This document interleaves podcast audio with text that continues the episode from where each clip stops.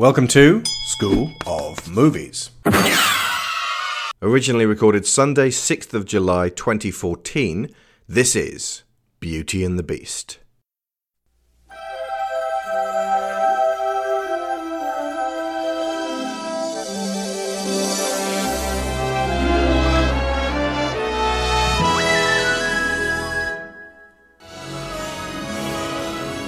Walt Disney Pictures presents its all new 30th full length animated motion picture. Is anyone here? Mama, there's a girl in the castle. Good. A girl! The classic story of Beauty and the Beast. He was a lonely beast, cursed by a mysterious spell, and she was the beautiful young girl who could set him and his kingdom free. She's the one. She has come to break the spell. They were two complete opposites I to to do with him. She is being so difficult. until something wonderful happened. There's something sweet Straighten up. and almost kind. Show me the smile. But he was mean and he was coarse and unrefined. And now he's dear. You look so and so unsure. stupid. I wonder why I didn't see it there before. It's a story filled with fun, Oh, I beg your pardon. adventure, Sacre bleu! Invaders! and dozens of wonderful new Disney characters. Keep it down. Featuring six new songs from the Academy Award winning composer and lyricist of The Little Mermaid.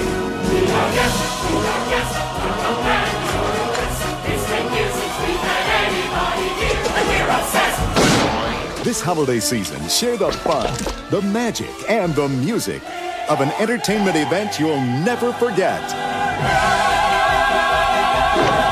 Disney's Beauty and the Beast. Welcome back to the Digital Drift Disney Animated Classics series. With us again is Daniel Floyd. Hello, Dan. Hey there. And we're joined by Joshua Garrity of Kane and Rince and the Animation Archives. Hello, Josh. Hello there. Mr. Garrity joins us because this week we're tackling one of his very favourites 1991's Beauty and the Beast.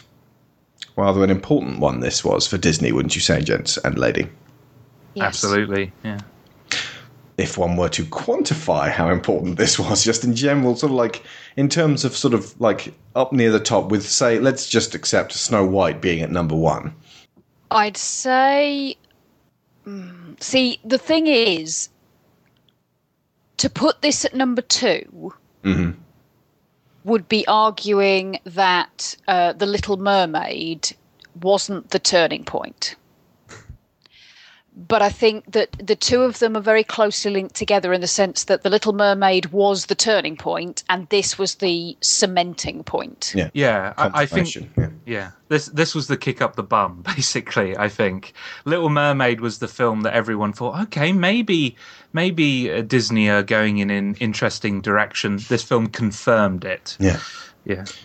And it is surprising, actually, now when you watch it now, how straight this story is played. It's a straight fairy tale, and I was wondering while watching, is it even possible to have a successful story like this without genre subversion in the animated field now? In other words, we all know you're watching a fairy tale here. Let's turn some of the tropes on their heads for a more unpredictable experience. Basically, you know, so everything that happened with like you know, now, especially post Frozen, what was the last one you can remember that really did just play it absolutely straight and didn't, you know, fool around with it in any way? And it doesn't just have to be Disney, but obviously, if we can if we can trace the last Disney that did this back, Does uh, I don't know if Princess and the Frog would count. Um, ah, no, well, No, no, no. she turns into a frog. okay. No. That yeah. completely subverts it. yeah. No. Yeah. Yeah. Sorry. You're right. No, it doesn't. Also, it is, How- it is in 30s New Orleans, and it is all about jazz, no? How are you distinguishing, though, between subverting and mm-hmm. simply changing? Hmm. Because I would say that Frozen is actually pretty straight in terms of how the story is told. Gotcha. Although they do unexpected things with the characters, that's not the same as in something like Shrek, where they literally are winking at the audience and saying, "We know you're watching a fairy That's story." true. That Shrek is massively important in this, and we're going to actually talk about Shrek on, on other podcasts where we actually review that series. Um, basically, when Shrek came along and went, "Hey, Disney do this all the time. Are we right or are we right?" and everyone laughed, and that was incredibly popular. And they they're like a whole like slew of movies sort of stemmed out from that sort of like looking at the genre and the, the fairy tale genre. That was really kind of like the last point where Disney could do it straight. They were then suddenly fighting in a corner, going, "No, we can still do different stuff." Like you know, we do that's- Treasure Island, only it's in space. That's where I think they fell down the hole. And Mm. I actually think that with Princess and the Frog, Tangled, and Frozen, they've gone back to that. Yeah. Take the fairy story and Yeah. tell the fairy story. And that's why those films have been so successful. I think what, what they've done though is they've evolved those stories for a modern audience. That's what Frozen exactly. is. Exactly. Um, and that's not the same thing as subversion necessarily. Yeah, Okay. yeah. I would agree. Yeah, I I think a good story well told is the core important thing. I don't think subversion is going to make is the key thing that's going to make a film work. Like I don't think we need it to for these stories to still work for us. I think subversion is a lot like it's a lot like a twist. A twist can be incredible and it can be hmm. something that makes you remember a film forever and it can be something that blows your minds, but it's not going to make or break. It's not the thing on which that the film's quality that hinges on. Hmm. Yeah. I think this I mean, is. I- a, oh, sorry, Karen Show. Sorry, I was just going to say, going back to the idea of of um, where we've seen sort of straight fairy tales, as it were, or, or you know stories done.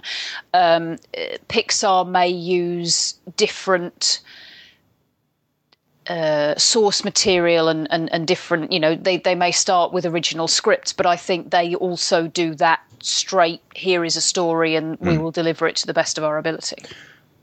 This is similar to the whole uh, uh, dark versus light-hearted take on Batman. One would be mistaken to assume that the darker Batman gets, the better it is, or the campier Batman gets, the better it is. It, it, ultimately, it comes down to the strength of the story itself. It, subversion of fairy tale tropes is a tool to be used and indeed abused. Shrek 3, full of subversion of those tropes, utter beast of a film to actually sit and trudge through. It's awful but Beauty and the Beast absolutely playing it straight. But then again, so was Sleeping Beauty. One of them's a lot more boring than the other. Doesn't necessarily mean that it, it really rests upon the actual the story itself. That's but true. in terms of just delivering a straight story where it's like, right, here is a character and this is what they did, reading all the way up to the end. Tarzan was the last Disney animated film that I can put my finger on where it was like the last time they didn't feel like they were fighting in a corner going, no, we gotta we gotta change this around a little bit. Hmm. Yeah, in terms of the, I don't know. I guess you could argue Winnie the Pooh as well, but it's I don't know. That feels like it's a kind of a different category in a way. Like we're when we're talking about Beauty and the Beast and Sleeping Beauty and Frozen, hmm. we're talking about the standard, the basically the princess film, the fairy tale film that Disney is known for, and in that regard, I think like your Sleeping Beauty comparison actually makes the point pretty well. A good film, a good story well told is a good story, whether it subverts or not. But subversion can kind of refresh a genre. It can bring something. It can make a genre that we've kind of feel like we've seen a lot of and maybe grown a little bit tired of, or grown tired of certain aspects of it, and it can make it newer for us again. And in that regard, it's a little bit. It's sort of a short term effect because I think that that if like I don't think that effect is going to have nearly as big a difference ten or twenty years down the line. Also, But- if everyone's subverting, you're not subverting anything. You're not turning anything on its head because it's already on its head. Yeah, yeah. You're just conforming. And it, I mean, in terms of, of making significant changes to uh, source material, it, wasn't only later on that they did that. I mean, the you know they, they've we've discussed this before that they changed the ending of the Little Mermaid. Um, you know, there's they're not sticking rigidly to uh, formulaic Grimm tales, Yeah. and they wouldn't be as appealing as they are if they were.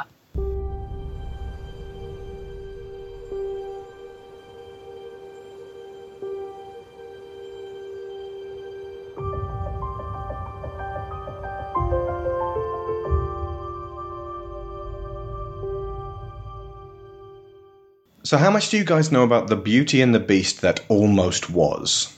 Um, I know that it wasn't going to be a musical at one point. It was just going to be a straight animated feature with just dialogue, no musical numbers. Um, I'm not. I'm not sure about much else actually. I know a bit about the uh, background of it as well, but uh, I don't know how much more or less you know than I do. I sat through the presentation reel uh, that's on the uh, Blu-ray. Um, Yeah, I did as well. with Sharon. It's uh, not exactly thrilling, is it? It's it's it focuses to begin with on uh, Maurice, the father. I don't know. Is he called, is he still called Maurice? I don't know if they even name him actually. the father figure, and uh, he, uh, Belle and her sister, their mother died when she they were very young, and then this father uh, marries a wicked stepmother, and there's a lot of stuff about her trying to get matched up with Gaston, and it takes him ages to get to the Beast's castle. And um, they they basically line him up for for starting on Be Our Guest. It's it's like 15 minutes worth of stuff. And here's the thing Belle's hardly even in it. She's sort of there, but it, relative to this, where it's like, okay, here's the beast, and now here's Belle, and here is why you should care about these characters. This one, it's more like, and then this father, what's he gonna do with all this stuff? He's got his daughters to feed, and then the ships can. The ships containing his rolling stock get lost at sea, and like, like imagine kids around the world sitting up and going, "Oh my god, the stock, the stock! Think of the prices that are going to go down in the market now because of this." aside from, of course, the hundreds of hands who were lost at sea during this storm as well. But you know, uh, it it everything's wrong with this uh, presentation, and they got just it was one of those Black Friday.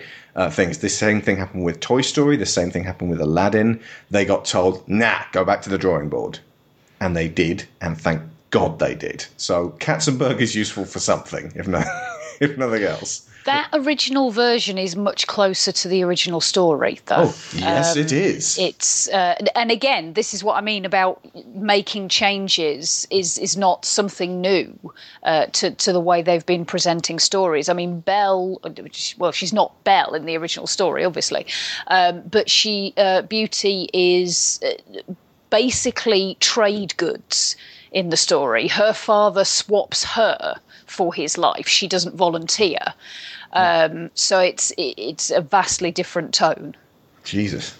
Yeah, uh, Richard Purdum had been wanting to stick a lot closer to the original story. Uh, they'd first offered it to Richard Williams, who had directed the animation on Who Framed Roger Rabbit, but he was kind of busy with his own pet project. So, uh, and he recommended Richard Purdum, and and they'd worked on this story for months out in London, the uh, Beauty and the Beast story team, and it is true to a degree that every movie, even great ones, start out terrible and only become and only become good through constant reworking.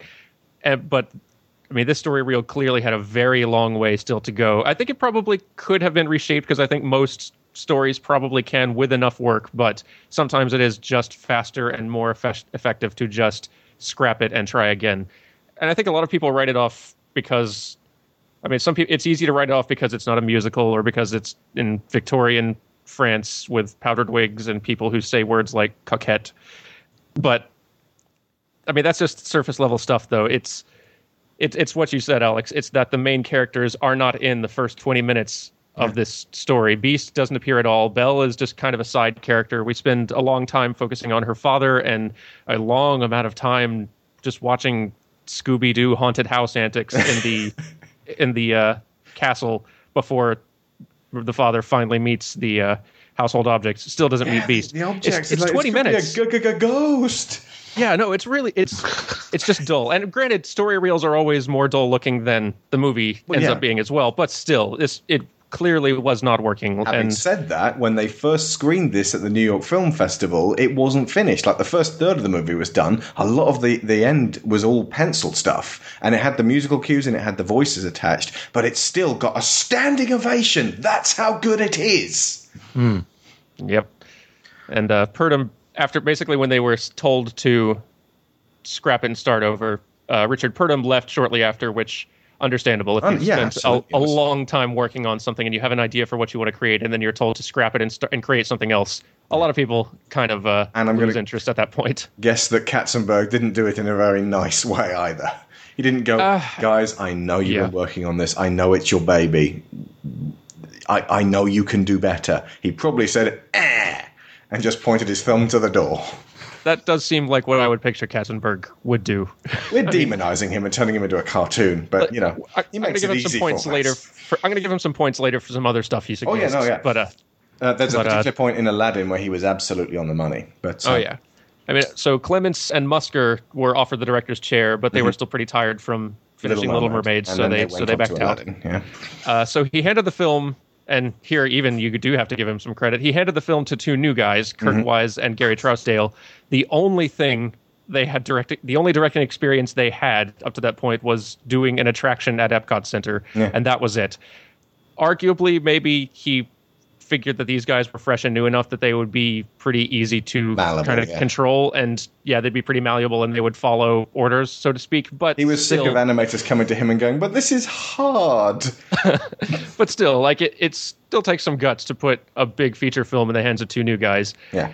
And uh, he went back to Howard Ashman and Alan Menken, who were busy on Aladdin at the time, and asked, and he decided that Beauty and the Beast really should be a Broadway style musical. And while that is another perfect example of Hollywood backwards facing, this worked once, let's do the exact same thing again over and over, thinking at this point, Ashman and Menken are the two most valuable assets in all of the Disney animation company. So it's and one of them was not going to be around for much longer. So I'm very glad he did. Yeah.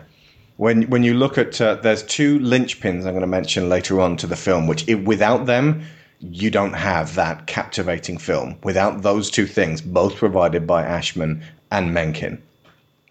Uh, there are two other uh, important people who uh, actually worked on Beauty and the Beast. Uh, Brenda Chapman, who went on to direct Brave until she was tossed off the project. And yeah, she, she cut her teeth here and uh, handled a lot of the Belle related stuff. And uh, Chris Sanders, he of Lilo and Stitch, basically like you know godfathered the whole project through. Like a lot of Lilo and Stitch comes from him, and as a result, that's why How to Train Your Dragon feels very much like Lilo and Stitch, which he also directed. And there's that correlation between these sort of you know two outsiders finding one another and an extremely powerful connection forming between them. Yeah, a lot of great future directors on the story team for this film. This was uh, romanticized uh, by the uh, animators talking about it on the uh, extra features. They're like, you know, this was the dream team all together, and only for this one time, because after this, they started splitting us up and sending us off onto these other projects. And it's like, well, I'm glad they did, because that created the Disney Renaissance. But it also sells somewhat short um, all of the rest of these features in the Disney Renaissance. And, uh, you know, it's. Uh, it, it was massively important that we have. I mean, it's basically it's kind of I suppose the Avengers. You know, you get all of these guys together, and then you send them off on sort of these powerful single solo journeys. You know. Um, so why is it important that we start with the Beast? I think the uh, oh no, no, hang, actually, sorry, Dan. I don't want to, uh, to, to stop you, but. Josh has hardly said a word, and I want to give him a word in because it's just been me and you for a lot of this series. It so has far. been. I'm so sorry, uh, Josh. Uh, do you have any words on this before Um, I chuck the floor, the floor to you? I, I think it's important to start with the beast because it takes a long time before you see him, and also um, the first time you see him, he is terrifying uh, and uh, quite frankly, a, quite a horrible human being. Um, No pun intended. yeah, and um, you need that setup. You need that setup not only because you need to tease the beast early on, because it's going to be a long while before you see him, but you also need to understand that there is a reason why he's a horrible person. That the creators of this um, this film know exactly what they're doing. That they don't want you to sympathize with this guy straight away uh, that there is a purpose to his cruelty. Um, because otherwise, if you just have that character come in as he does um, at the point he does in the film, I think it would be very I think people would be resistant to Yeah. the arc that he goes uh, goes on during this film. I think it'd be a lot harder to like him later on if they di- if they didn't make it clear. Look, you're meant to hate him at this point. Don't worry. I've just thought, Brave, they introduced a bear apropos of nothing and scared the crap out of Lyra. Yeah. Lyra did not expect that bear, and then the bear's in it a lot. That was Brenda Chapman. She did not learn from this. You, you introduce the scary bit first, and then the kids sort of. I, I- don't want to rip into Brenda Chapman, obviously, but it's, it's just ironic that uh, the, the the thing we came out of the cinema um, from Brave was we really didn't expect that much scary bear. But yeah, it, co- it correlates with the Beast because for the first few years of her life, this is the one Disney film Laura was very edgy about watching all the way through. She'd shrink and hide from the Beast because of all the shouting. But yeah, uh, Sharon, you have a particular soft spot for this intro and opening, don't you? Oh, I do. This is my favourite intro for any Disney film ever. Oh, I think it's amazing.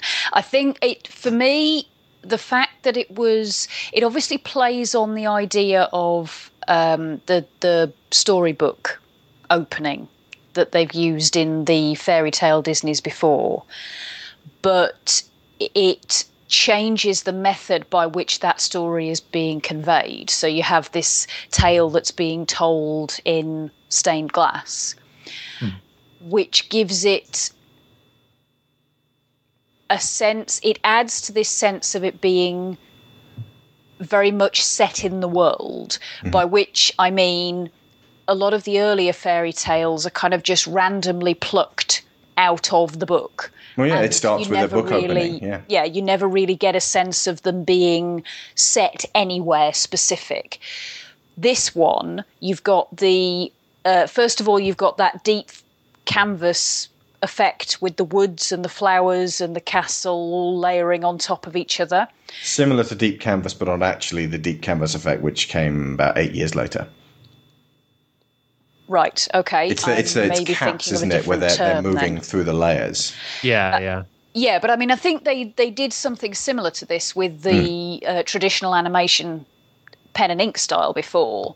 Yeah. But it just gives it that sense of it's it's in a wood, in a clearing, Hmm. over a river, past a waterfall, and here is the castle. And it just gave me a really strong sense of it being somewhere. And obviously the fact that everything is patterned after rural France anyway, and it's France is specifically referred to. So you do get this feeling of it's it's actually in our world. Even I- if it's a magical take on our world. I I love the music uh, for this intro as well. The songs get a lot of attention in this film, but the score in general is It's wonderful, isn't it? fantastic. Um, Absolutely. and um, I, I just I like that it's a subtle beginning as well. The music, it's just the piano playing, and it builds and it builds. It doesn't immediate like I really love the beginning of uh, Hunchback of uh, Notre uh, Notre Dame as well. But it's like this really like we are epic kind of music that immediately starts. Like it wants you to get into this frame of mind of yes, everything is big and awesome and big. Um, whereas Beauty and the Beast is a much much more subtler than that. It's quiet and it and it builds slowly, and ah, it's it's just perfect intro to this movie.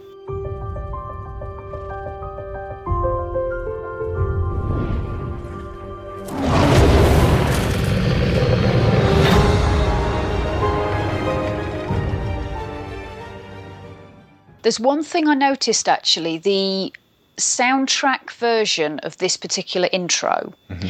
and I commented on this when we were listening to it in the car. David Ogden Stiers says, now I'm trying to think of exactly how the line is formulated. Unless he could learn to love another and earn their love in return.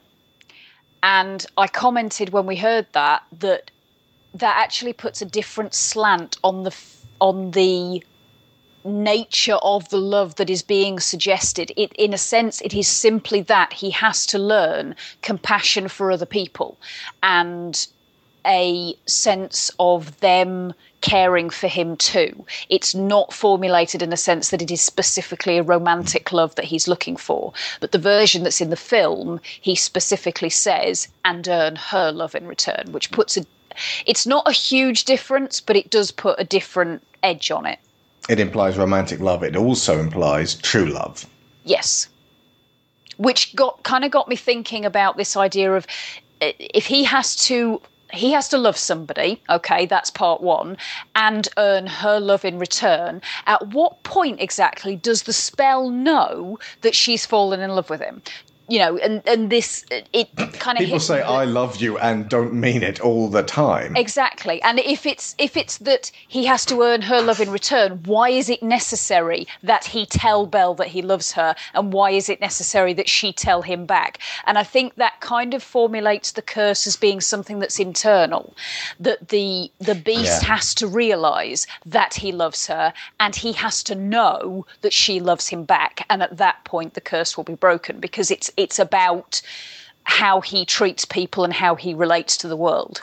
Did you just intertwine Beauty and the Beast with the Matrix? Possibly. no, being the one is just like being in love. No one can tell you're in love, you just know it. Through and through. Balls to bones. Or horns.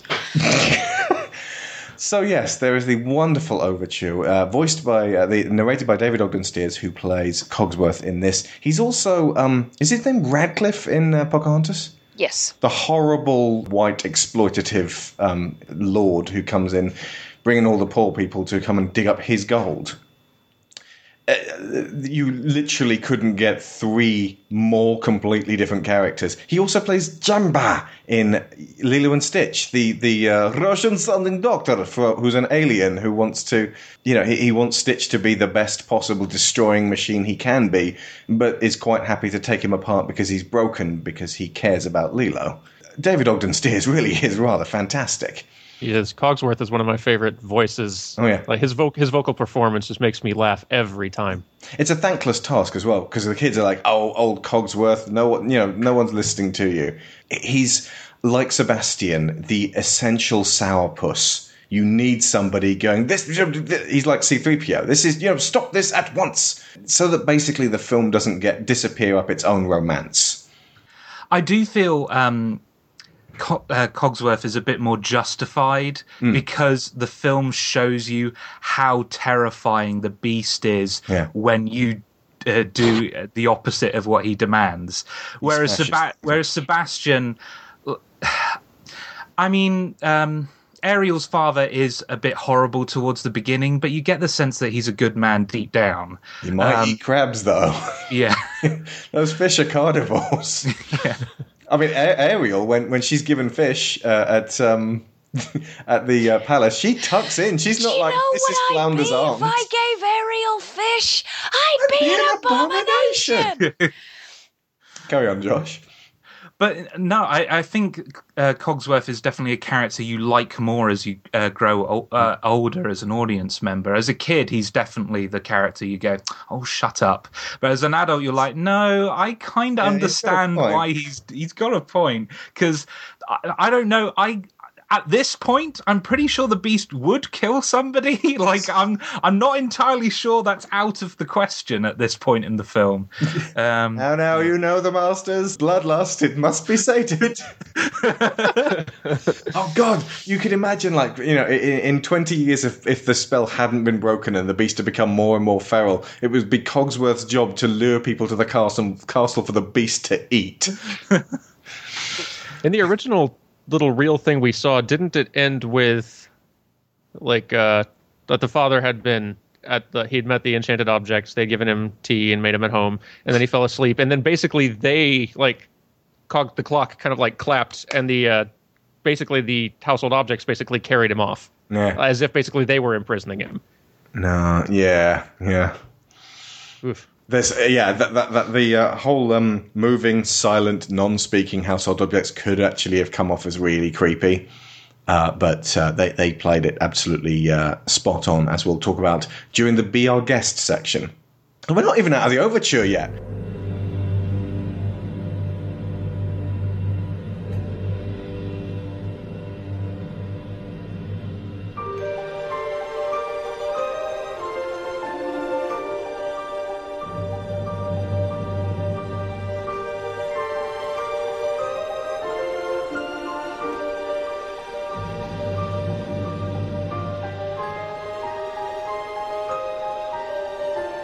Once upon a time, in a faraway land, a young prince lived in a shining castle. Although he had everything his heart desired, the prince was spoiled, selfish, and unkind. But then, one winter's night, an old beggar woman came to the castle and offered him a single rose in return for shelter from the bitter cold. Repulsed by her haggard appearance, the prince sneered at the gift and turned the old woman away. But she warned him not to be deceived by appearances, for beauty is found within. And when he dismissed her again, the old woman's ugliness melted away to reveal a beautiful enchantress. The prince tried to apologize, but it was too late, for she had seen that there was no love in his heart, and as punishment she transformed him into a hideous beast and placed a powerful spell on the castle and all who lived there. Ashamed of his monstrous form, the beast concealed himself inside his castle with a magic mirror as his only window to the outside world. The rose she had offered was truly an enchanted rose, which would bloom until his 21st year.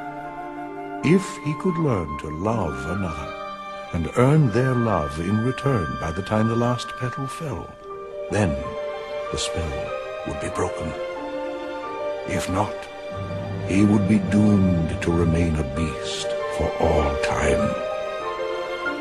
As the years passed, he fell into despair and lost all hope. For who could ever learn to love a beast?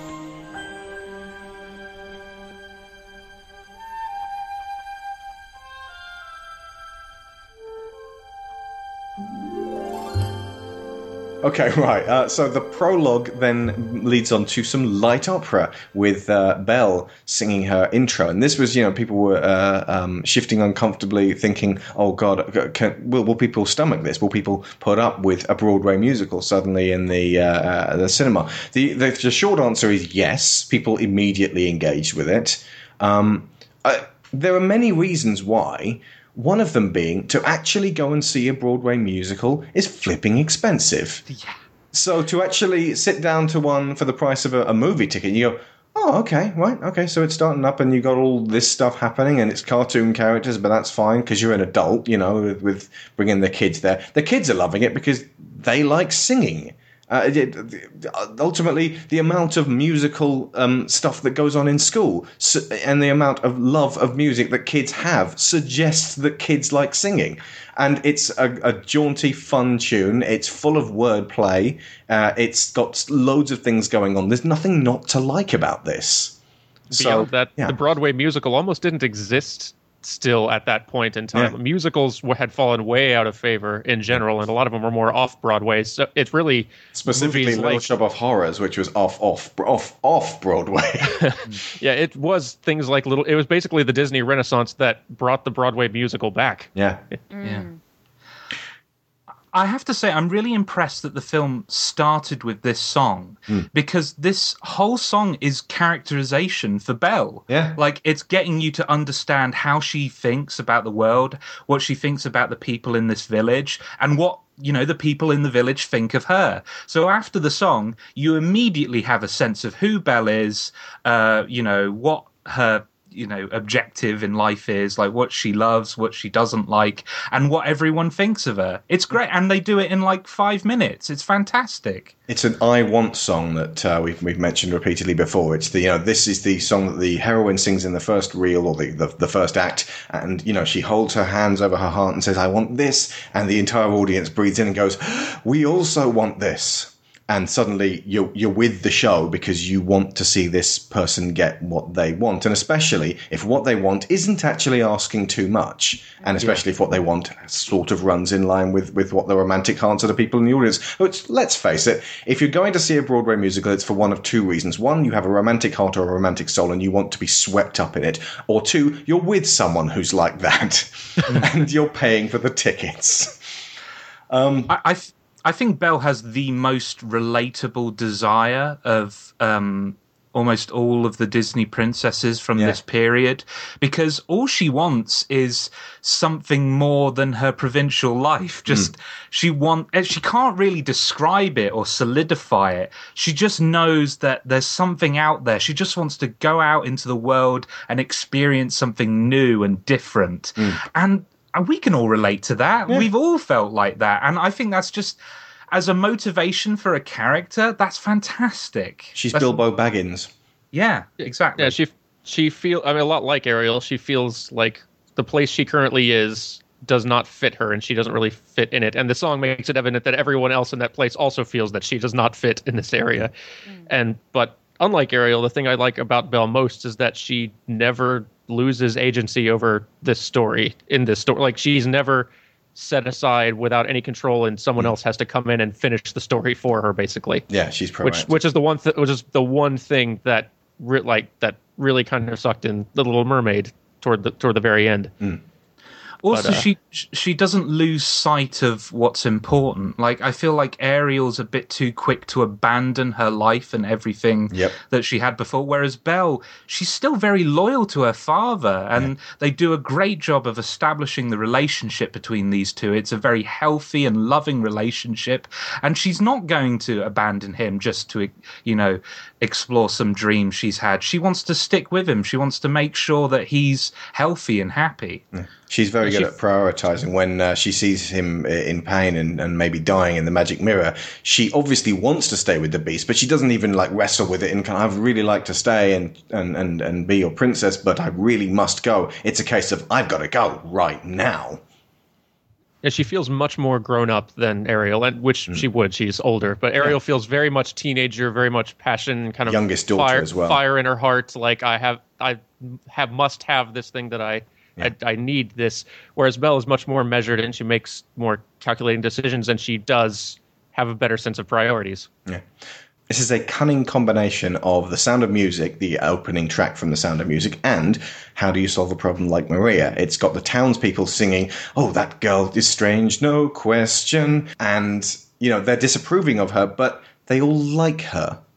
You know, they, they, it's it's clear that because everyone's sort of like, you know, going, this this she's an oddball, but she's likable, and she in return doesn't dislike them. She just wants more. So it's well measured to the point of feeling of of everyone really feeling a little uncomfortable.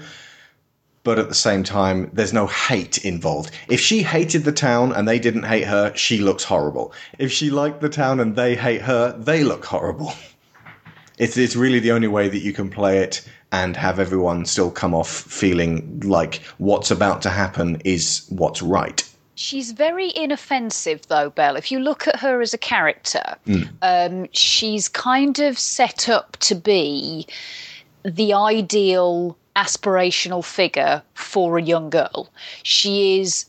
They everybody goes on about how beautiful she is, but she actually looks. If you take her features one by one, she's sort of the average girl. She's got brown hair, brown eyes, a, a, a nice figure, but nothing to particularly write home about. She's she's kind of average, really. Especially when you've got those three big busty blondes knocking around the village. It seems a little odd that that Gaston would consider Belle to be the most beautiful when there's these girls who fit the more traditional definition of what actually constitutes beauty. Um, but if you look at the the I listed her her qualities, if you like.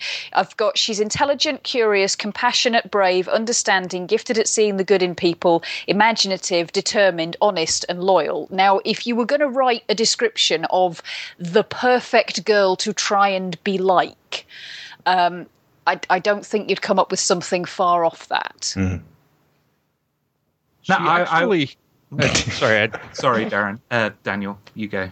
Uh, she actually, this just kind of occurred to me, fits much more the role that the prince character has in other Disney stories up until this point. Because if you look at her compared to the Beast, she actually doesn't go through a lot of change at- in terms of like who she is as a character. She's her play the place she's in in life obviously changes. There's no major revelation for. She's it's not really like, ah, yeah she's really the one who actually brings about more change in the life of the love interest, the Beast, who real has a huge arc throughout the course of this story. Yeah.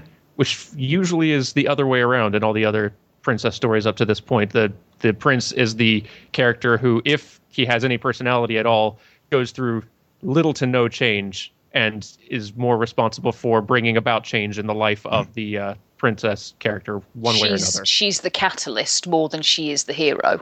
Right, Much it's, Be- more, It's yeah. Beast's story. Uh, Josh? Belle could be considered a Mary Sue. Um, she is kind of perfect in a lot of ways, but I would say, and I'm I'm sure Sharon expressed this uh, in one podcast as well, that if a Mary Sue serves a purpose and a really positive one, I'm willing to forgive it. Because Belle, although she is kind of perfect, she is really important uh, when you know when you consider Beast's arc as a character. Hmm. Like her her.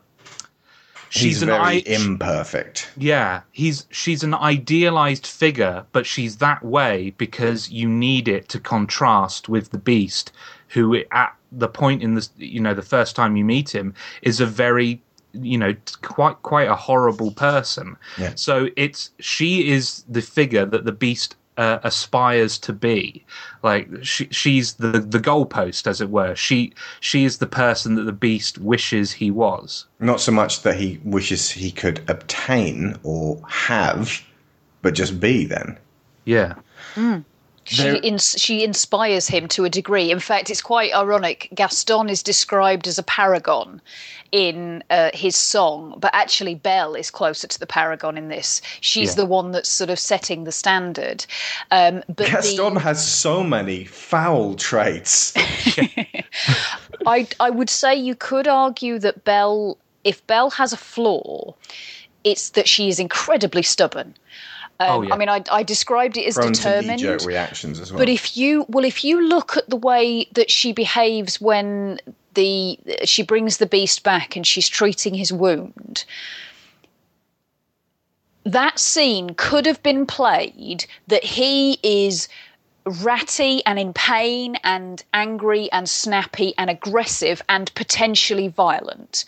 And her reaction is to be serene and calm and simply take all of the crap, if you will excuse my term, uh, that he throws at her. But she doesn't. She actually balls right back at him, Yeah. which kind of gives it that backwards and forwards that that kind of relationship needs if it's not just going to look like it's the man's job to be big and tough and growly and it's the girl's job to just simply smile and put up with it all because that is a very dangerous road to start going down and they avoided that beautifully Little town, it's a quiet village. Every day, like the one before. Little town full of little people waking up to say. Bonjour! Bonjour! Bonjour! Bonjour! There goes the baker with his tray, like always. The same old bread and rolls to sell. Every morning just the same, since the morning that we came to this poor provincial town. Good Morning, Belle! Morning, monsieur. Where are you off to? The bookshop. I just finished the most wonderful story about a beanstalk and an ogre and That's nice. Marie! The baguettes! Hurry up! Look, there she goes, the girl is strange, no question. Dazed and distracted, can't you tell? Never pause in any crowd. Pulls her heads upon some cloud. No denying she's a funny girl, that Bonjour! Good day. How is your family? Bonjour. Good day. How is your wife? I need success. That's too expensive. There must be more than this provincial Ah, Good morning. I've come to return the book I borrowed. Finished already? Oh, I couldn't put it down. Have you got anything new? Not since yesterday. That's all right. I'll borrow this one. That one. But you've read it twice. Well, it's my favorite. Far off places, daring sword fights, magic spells, a prince in disguise. If you like it all that much, it's yours. But, sir. I insist. Well, thank you. Thank you very much. The There she goes, that girl is so peculiar. I wonder if she's feeling well. With a dreamy, far-off look, And her nose stuck in a book. what a puzzle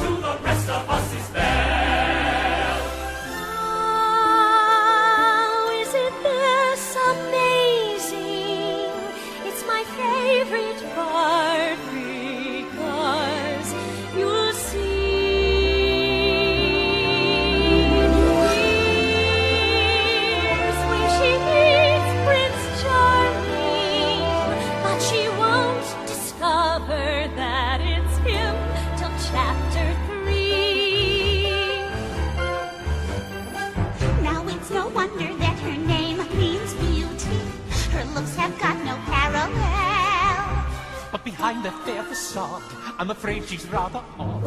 Very different from the rest of us. She's nothing like the rest of us. Yes, different from the rest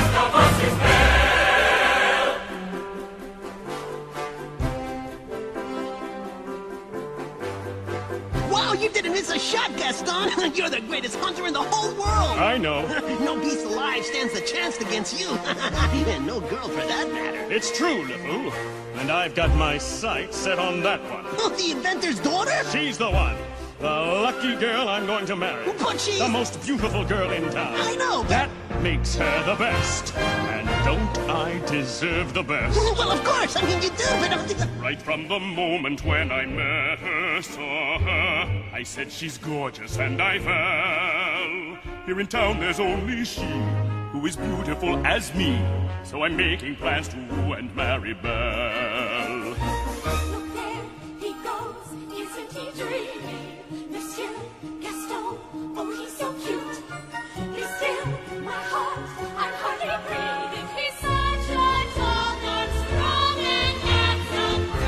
Charms. Excuse me. Please let me through.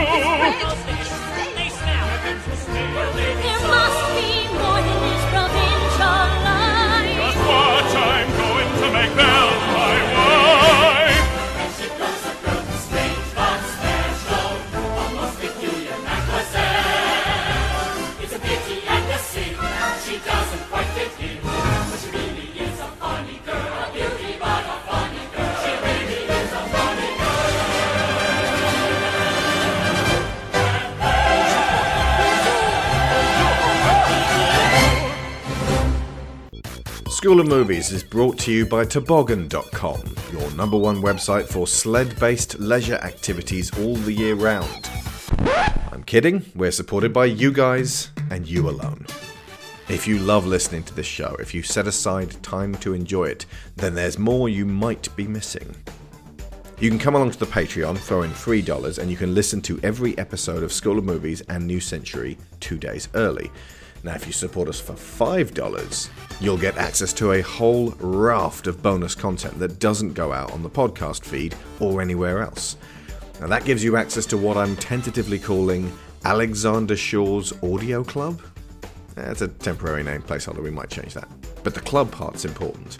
I'm fixing the RSS feed for this today to give the guys who are on that level of the Patreon access to everything I've put out so far.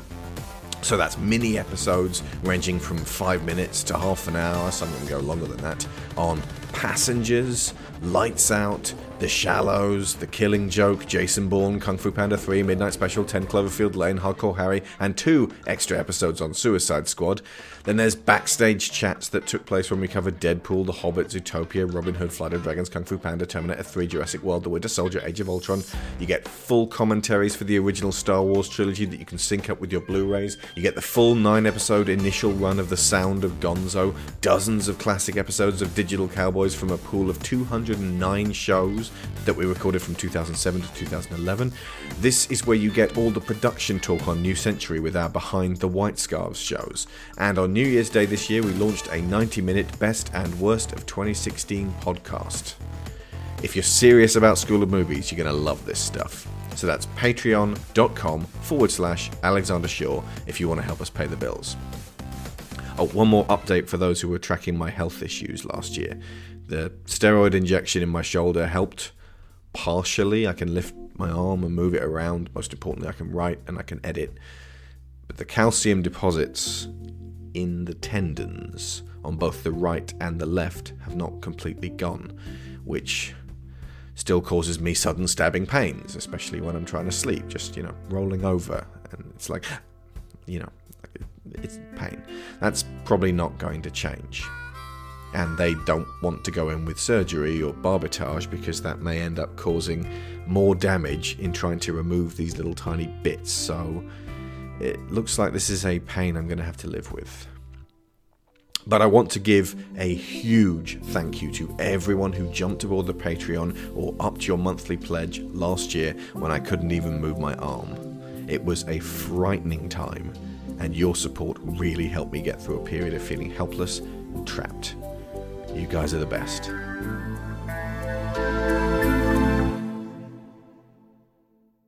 There is a complexity to the color in this. I had I'd always just assumed that the uh, animation in uh, Beauty and the Beast was about the same as uh, Little Mermaid. It, it's not worlds apart, but there is a straight out obvious jump up. It's definitely a, a progression from Rescuers Down Under. It is. It's it's a little bit more patchy in places in terms of pure execution. The and I think that townspeople specifically. Yeah, and I think that a lot of that is to do with the fact that this film was put on a very accelerated schedule due to all the lost time on the first draft. So, Yeah. and there's a lot of crowd scenes too. Those are always demanding. Yeah.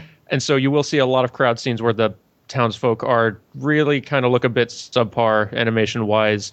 You will see a few shots where Belle starts looking kind of off model, especially in that opening, uh, the uh, Belle musical number. It, um, it's, and if you look in the like the mob song toward the end, there will be a lot of shots where the townspeople standing around are doing that not moving at all thing. They're standing perfectly still, which stuff that you know that they would have done if they had kind of the time and budget, but they chose their moments. But there is a lot more detail in this. This is a much more complex looking. The characters have a lot of fine detail. The lines are very thin and like very controlled and the animation style is much more contained and kind of realistic movement for the most part, with the exception of some of the much more cartoony characters. And it's it must have been very hard to do. Yeah.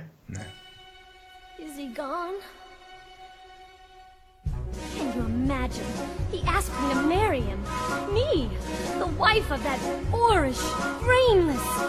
Madame Gaston, can't you just see it? Madame Gaston, his little wife. No, sir, not me. I guarantee it. I want much more than this provincial life.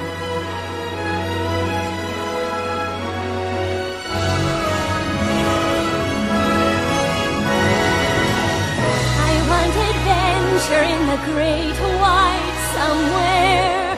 I want it more than I can tell. And for once it might be grand to have someone understand. I want so much more than they've got planned. Okay, here's an idea for you folks to play with. Lumiere is the masculine heart of the castle on fire all the time. Uh, Cogsworth, the officious grouch, or the left brain, if you will. Uh, Mrs. Potts, the bouncing elephantine mother head. So she's, you know, she's your maternal side of it. And Chip, the innocence and curiosity. Uh, if you want to, like, progress that for if, if you want to. Uh, what, what does Bimbette do, the uh, maid? She keeps Lumiere busy. yeah. I, I think this is the first time that I really saw uh, Lumiere as like a, a, a massive French caricature. He's he's kind of based on um, ah, who is the guy who sang "Which cat's address is the finest in Paris"? Maurice Chevalier. Uh, but uh, like all like every other joke with uh, uh, Lumiere seems to be sort of uh, oh, ho, ho, ho, I am a French philanderer, and uh, wh- the the the bit where Mrs. Potts was was like. Um, during "We'll Be Human Again," uh, when he says basically that you know I'll be I'll be wooing again and and uh, I'll be cooking again, be good looking again. And something, either way, she goes, which should cause several husbands alarm in a kind of, oh, you French philanderer stealing wives. I mean, it's a bit better than the French chef in The Little Mermaid, but not much. Are there any other obviously French characters in this? Because I can't think of any.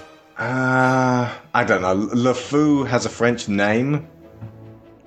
But I mean, this was around about the time they opened Euro Disney, and uh, yeah, the, the whole "Be Our Guest" thing tied in very much with uh, with with that opening, and uh, that they appeared to have the French on side at this point.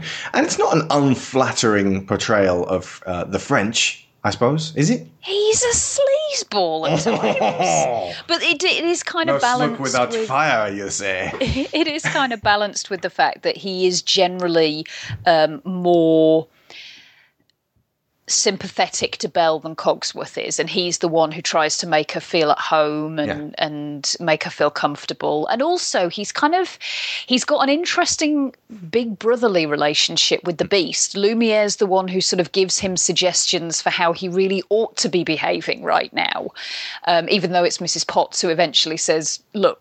Stop it! And I think if she had arms at that point, she'd probably have slapped him. This further corroborates my idea that they're all facets of the beast's mind, and that the castle is his brain. there's certainly facets of his family that struck me that he he has whether it's because he's the only person who appears to to live there um, as part of the the uh, the royal family as it were Yeah. there's no suggestion of him having parents or siblings or, or there being anybody else there just him and the staff and his relationship with them seems to be very personal I, he is sort of the, uh, like you said, he is sort of the heart of the uh, of that cast of people in the castle, and he not only is he super uh, charismatic, which makes him very lovable, r- regardless of character flaws, but also he is very empathetic. He's the he is much more the character who will know how something makes somebody feel and be able to Yeah. clue the beast in that listen this is how you like make someone feel nice about themselves this is how you be nice to somebody but he he will probably go too far with it and mrs potts will need to be there to be like the sort of much more reasonable this is how you deal with someone this is how it's healthy to deal with somebody but Lumiere is very much the like this is how you be nice Yeah. His, uh, yeah, like I said, he's the romantic heart. And, uh, but Mr. Lumiere, what about all those husbands? How do you think they feel? Eh? It does not matter. I have philandering to do. Uh, but yeah, they, these guys are massively important uh, for the, the, the general story. Why? Well, because if all these lovable, charismatic people care about the beast, Mhm. there must be something in there that we can care about as the audience. Yeah, the, the Beast needs someone rooting for him. Because at the moment, all the audience are going to do is root for Belle. Yeah. And it just And it would appear someone- that she needs to be away from this horrible, vicious creature. it also gives him someone to talk to and try to figure out his problems with at the times when Belle probably would not be there Yeah. to talk to be that person to talk to. There's lots of times when she is not happy with him at all and would not talk to him about the sort of things that he as a character needs to kind of work through and we need to see him working through for us to believe he him and Belle eventually getting to the point where they can actually fall in love. It, it allows you to see the inside of these two characters' minds because uh, they actually work that uh, that way for Belle as well. Belle will have conversations with uh, with the uh, with the objects in the house uh, to kind of let the audience know what's going on uh, in her head at that moment, and the same with the beast, as you said. It, it's just allowing the audience to understand how this relationship could form when it starts at such a negative place. Yeah. It's a good Also- point. They are the neutral party that anyone can talk to. You'll notice that the beast only starts to show his human side at a certain point in the film when he starts talking to them. He doesn't talk to them until that point. I think he sort of he, he mentions a few, he sort of mutters a few uh, things to them, but that's about it. And all they really, the only interactions they uh, have are sort of fearful looks. So that sort of uh, corroborates the initial mistrust and fear of the beast in the audience. Um, he he was extremely uh, there's an there's complexity to his design. It's not just um, like uh, some of the original um, uh, drawings. He was uh, supposed to be almost like a, a giant mandrill or a baboon, like this giant simian face. And this was uh, when uh, Howard Ashman uh, was suggesting that we start off the film with like this little kid beast, you know, pottering around the castle, feeling alone and, and angry and lonely, and, as a child. And and uh, I think it was Roger Allers or someone like that said, "Oh, that sounds like a cheap shot." Thinking, you know, Eddie Munster, which made Howard Ashman explode. He was on edge at the time, understandably so. Um, but the eventual um, design of him is uh, kind of a, a chimera of different uh, animals. You've got a bear's body, you've got a buffalo's head. Uh, any other bits that you guys know? Well, the the mane uh, really reminds me of a lion, Yep. just the head portion. Um, yeah, He has wolf legs and a wolf tail. He has bull's horns. But to soften him up, they gave him cow's ears so that those little ears would sort of point downwards when he was sad. So you'd get a little bit of, uh, you'd start to feel for him. But of course, the most important thing are his bright blue, wide human eyes. Without those, uh, yeah, imagine imagine the beast with sort of red, fierce eyes the whole way through. You can't relate to that. No, his design is brilliant because there are so many animals worked into it, but it does not feel like a hodgepodge mashup of animals. It feels Yeah. cohesive and un- it feels like its own thing. Like if like we know that like someone says minotaur, we immediately think like it, and it's a mashup of a couple animals too, sort of. But we immediately like know that almost as its own creature. Hmm. Beast feels like his own creature in a completely believable way, and all the right animal elements are used in the right places to maximize his ability to be intimidating when he needs to, to be expressive when he needs to. I, I would go so far as to say that the Beast is maybe one of the greatest creature designs in film history because he Yeah, is just yeah. so effective and he feels so perfectly right.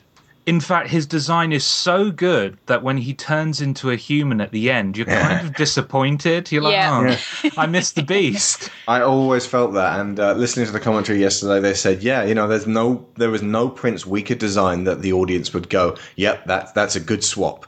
There is no way we're not gonna go, uh, who's this guy?" So uh, now that I know the animators felt that, it feels a little bit, you know, it's easier just to sort of watch the end. Interestingly enough, if if they'd kept his voice a little bit rough and husky, so that it really did still sound like the Beast and had his eyes, it wouldn't have been quite so um, much of a jarring change. But um, uh, since uh, uh, Beast's voice was provided by Robby Benson, he also did the voice of a- an animated TV show called Prince Valiant, and that's the character he brought to the young, the, the, the human prince at the end. Um, but interestingly, I, I knew the story of Beauty and the Beast well before this. I think I'd even watched a few of the Ron Perlman episodes, the uh, um, the, the, the TV show. Uh, but when I saw the Beast, I was like, well, yeah, that's ab- that's absolutely obviously the Beast from Beauty and the Beast, like straight away. It, they just nailed it. The way it was described um, by the uh, the the guy who designed it, Glen Keane, a master craftsman, he said, and he believes this about a lot of characters, that they always exist. You just have to discover them. It's a case of sort of uncovering them, like an archaeological dig. I love that way of looking at it. Yeah, and he was the perfect guy to put on to put on the beast as well. Like, at, just to talk about sort of, but just sort of animation casting for like a second. Uh, At this point in Disney animation, lead animators would usually be cast as supervising animators to a specific character for a film. That doesn't really happen anymore, but it, it's how they used to handle it for 2D, which makes sense because you really need somebody to master not only creating this character and how they move, but drawing them uh, so many times over and over and keeping them on model. And but you need somebody on the team who you can go to and ask, "Is this right?" And they will tell you if that if that's right. And they would and they would see oversee pretty much all the key scenes that character was in if they didn't animate it themselves. And this film, in terms of just animators, is so wonderfully cast. They put all the right people on the right things. Like you've got James Baxter and Mark Henn on Belle, and Mark Henn is particularly known for animating some of Disney's best heroines because he also did, but he also did Jasmine. He also did uh, Ariel. He's just fantastic at that. You've got Glen Keane, who's just the best animator of these big, powerful figures. He also did Ratigan. He ended up doing a lot. He animated a lot of great characters, and he's also a really great draftsman. So he's just the perfect guy to be taking on Beast. You've got Andreas Deja on Gaston, who does some awesome villains. Is just another very great draftsman, great animator, mm-hmm. and maybe my favorite casting choice strategy in this whole thing is that they put Nik Ranieri and Will Finn, two guys who are always getting on each other's nerves constantly. they assigned As them to Cogsworth and Lumiere. yeah, and, and not only that, they stuffed them in the same office to do the job. Nice. Which, I mean, I love like the way these characters bicker constantly, even when they are doing other things or trying to talk to other characters, they are still stepping on each other's toes and exchanging glares at all times. And having these two characters animated by two guys who annoy each other, crammed into one room for months and months on end, could have backfired super easily. But fortunately, professionalism narrowly won out and gave incredible results. Just I love the animation casting on this movie. It's it ties into that whole thing you said before. This is a dream team of all the best people doing the right jobs. And it's why this film turned out the way it did. Yeah. Um, I, I have to say right here that I have an interesting connection to this film. Oh, yeah? Um, James Baxter is the uncle of my girlfriend, uh, Catherine Beck. Uh, they're related. So- That's awesome. um, she she has a bunch of uh, sketches um, uh, Wow. from James Baxter uh, at, at her home. Um, she's got a picture of Belle. Uh, he also animated Rafiki in The Lion King, I believe, and he also worked on The Hunchback in The Hunchback of Notre Dame. So she's got a bunch of sketches in her room of uh, of James Baxter's work. So You yeah. have chosen wisely. I was just going to say, not that I would ever question your motivations, Josh, but did you know this before you started going out with no, no, I didn't. It just it just came up in conversation. I was like, what? What? Doesn't James Baxter play himself in an Adventure Time episode, like himself as a horse for some reason, named Yeah. James Baxter? James Baxter. Anyway, Gaston's song uh, takes uh, almost exactly the same uh, function as um, uh, the dentist song in um, Little Shop of Horrors, in that it shows you a man who has had everything he has wanted drop in his lap his entire life, and what a monster that makes of him that everyone else is either too enamored of or too afraid of, or both, to actually ever say boo to. And it presents him as the heroine must not end up with this man. And he's funny as well. We couldn't have known this in mid 2014, but is this sounding familiar to anyone? It's exceptionally good at uh, creating a character that we just can't stand. And it's it's excellent also at showing how this character has come to be like this. You know, he, he's a total jock. He's uh, he's he's surrounded by lackeys and toadies. He, he's he's not even exceptional at much of anything. He's just slightly more boorish, slightly louder, and possibly a slightly better shot than anyone else in the town. Again, aside from being a slightly better shot, this all applies. Apologies to everyone who started listening to this podcast to escape from the horrors of real life. I won't be dwelling on this. At least not in this episode.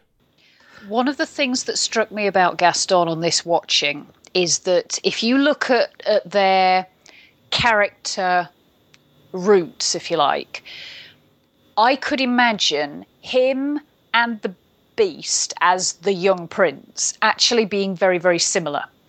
Spoiled little boys Mm. who always get their own way, who are told by everybody that they're marvelous, that they're wonderful, that uh, everything is always going to go right for them, and everybody around them professes to adore them because they have this particularly high status in their own personal context. The prince in the the royal sense, and Gaston in the sense that he's in this very small village, and he's basically the the big fish in the small village, um, and the prince gets this opportunity to change and the curse is actually his turning point, if you like, Yeah. that Gaston never gets. No, he's never And he challenged. Continues to be subjected to you're wonderful, you're marvelous, you can never put a foot wrong. Everything that you do is perfect because you have done it. And of course, you are more marvelous than everybody else around you, which develops zero character, um, no sense of being a decent human being whatsoever.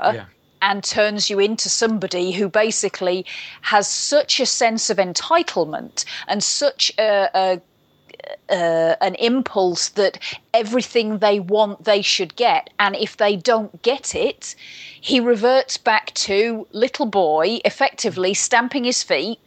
Not fair. I wanted her, and I mean, he he when he renews his attempts to go after Belle, there's never any indication that it's because he has any genuine feeling for her. Mm. It's just, I wanted that thing, I was denied, therefore I'm going to get all petulant about it. He, he's a narcissist, basically. Hmm, he's the dictionary definition of a narcissist. And I think what's great about Gaston and what makes him one of Disney's all time great antagonists is that we've all met a Gaston. Uh, we've all. Several. I'm thinking of two right now. we've all bore witness to this kind of person. Um, he's a very believable antagonist. Who does she think she is? That girl has tangled with the wrong man. No one says no to Gaston. Done right. Dismissed, rejected, publicly humiliated. Why, it's more than I can bear. More beer? What for? Nothing helps. I'm disgraced. Who, you? Never. Gaston, you've got to pull yourself together. Gosh, it disturbs me to see you, Gaston, looking so down in the dumps. Every guy here'd love to be you, Gaston, even when taking your lumps. There's no man in town as admired as you. You're everyone's favorite guy. Everyone's awed and inspired by you, and it's not very hard to see why. No one's slick as Gaston, no one's quick as Gaston, no one's neck's as incredibly thick as Gaston, for there's no man in town half as manly. Perfect, the pure paragon. You can ask any Tom, Dick, or Stanley, and they'll tell you whose team they prefer to be on.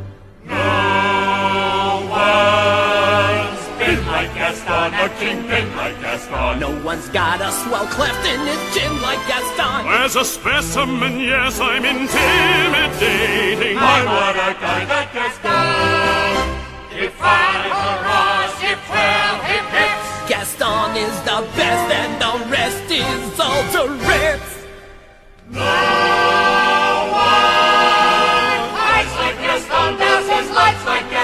In a wrestling match, nobody fights like Gaston. For there's no one as burly and brawny. As you see, I've got biceps to spare.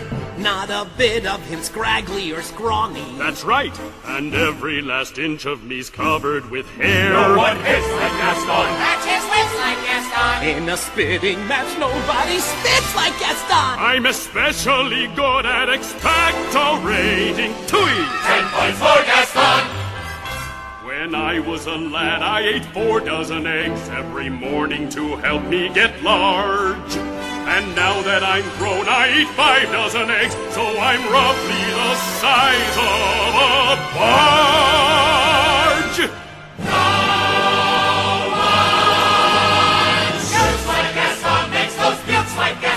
Gaston. Goes tromping around wearing boots like Gaston. I use antlers in all of my decorating. Say it again. Who's a man among men? And let's say it once more. Who's a hero next door? Who's a super success? Don't you know?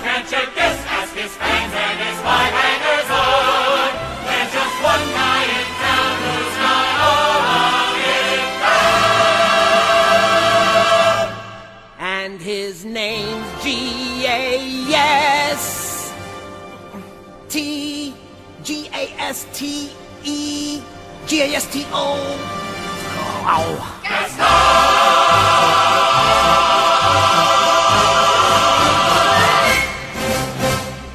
it's funny because he's kind of he's kind of one of the the most horrible, most dislikable, you know, villains they've ever had. But but he's also one of the most realistic as well. Uh, and I find that really interesting because you have somebody like Jafar, who we're going to get onto in the Aladdin podcast, who is as black as you know a shade of black can be. He's just evil through and through. But I love the way your foul little mind works. Yes. But he's kind of likable. Like Mm. he's charismatic. Whereas you take a, ca- a character like Gaston, who is somebody who could exist, Yeah. and you can't stand him. You you like. He's one of the most horrible human beings they've ever depicted. He must And- not get his way, for the love of God. Yeah. yeah, and I, I, you'd you'd think that it would be the opposite rate way round. That somebody so cartoonishly evil would be, um, you know, super unlikable. But uh, but actually, it's the character that's closer to reality that's the most unlikable. And also the fact that Jafar is at least a plain dealing villain. You you are never under any doubt that Jafar is horrendous and his although he's got the Sultan uh, wrapped around his little finger that is due to evil magics. Gaston has the entire village convinced that he is brilliant and wonderful and they should all follow him. And we, the audience, are sitting there going, No, can't you see? He's terrible. Stop sucking up to him, especially you, LeFou. Um, and uh, Actually, they- no, because even at one point, LeFou goes, Yeah, even marry him, showing that actually they all know Gaston's a complete prick. Yeah. They're just, I suppose they're just, you know, making him seem awesome because they're scared of him. Yeah. Maybe. They're, they're the little kids that you know come up behind the bully and go, "Yeah, Grover Dill. Grover Dill. But the the that type of villain is so successful. I mean, they they riffed on it later on with Tarzan. Yeah, Clayton may as well be Gaston's Yeah. dad. I mean, considering that you could You're going to come into the forest with me and shoot yourself a deer. Oh, come on, you're barely walking, but you can hold your first gun, can't you? Uh, considering that in that you could compare Tarzan to the Beast in terms of the, Oh, yeah. the outside perspective of who he is and how he lives. Oh, uh, Clayton is um, is very obviously a Gaston analog, and again, it works. I think that's how Belle gets away with possibly being a Mary Sue because Gaston is the Gary Sue taken to appalling lengths. Mm. Like he's the Gary Sue that everyone says has got cat-like reflexes and is awesome, but you can see the rotten underbelly of him within a few seconds. Mm. I have the most hairs on my chest. I can spit like you wouldn't believe. I can eat the most eggs. It's fantastic. Absolutely. Yeah, that's one place again that I need to give full credit to Katzenberg because Andreas Deja wanted to make Gaston look a little bit more slimy and kind of villainy, but Katzenberg said no, make him handsome. Make him handsome, yeah. And the fact that Gaston looks on the surface like the ultimate heroic. well, he looks like. Superman. He does. That's not- like yeah. compared to the Beast, just perfectly drives home the value that the film places on true character over surface appearance. It works thematically so very well. And I'm Yeah. astonished that Gaston, despite everything we've been saying, is still super funny and entertaining to watch. Yeah. Yeah. Like, Yeah. you'd think because like he reminds us of someone.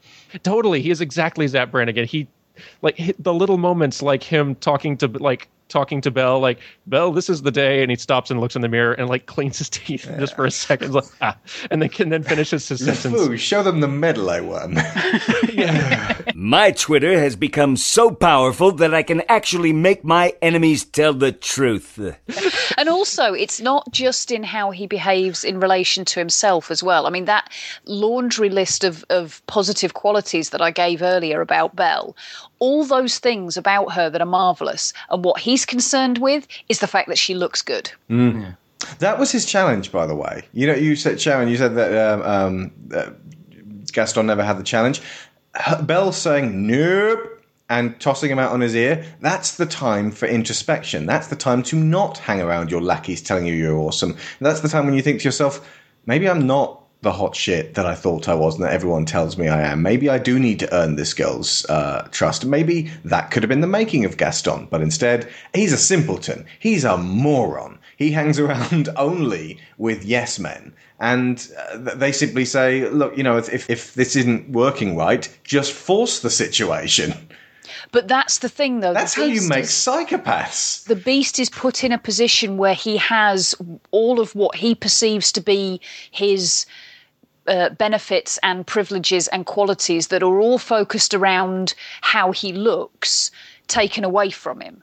Gaston, yes, Belle turns him down, but what happens then? LeFou laughs at her along with everybody else, and everybody goes, What's wrong with her? She's crazy. He's gorgeous. Yeah. Everybody doesn't go, Oh, yeah, we've suddenly realised what a horrible person Gaston is, and we've decided we don't want to have anything to do with him anymore either. That would be him being truly challenged. Yeah.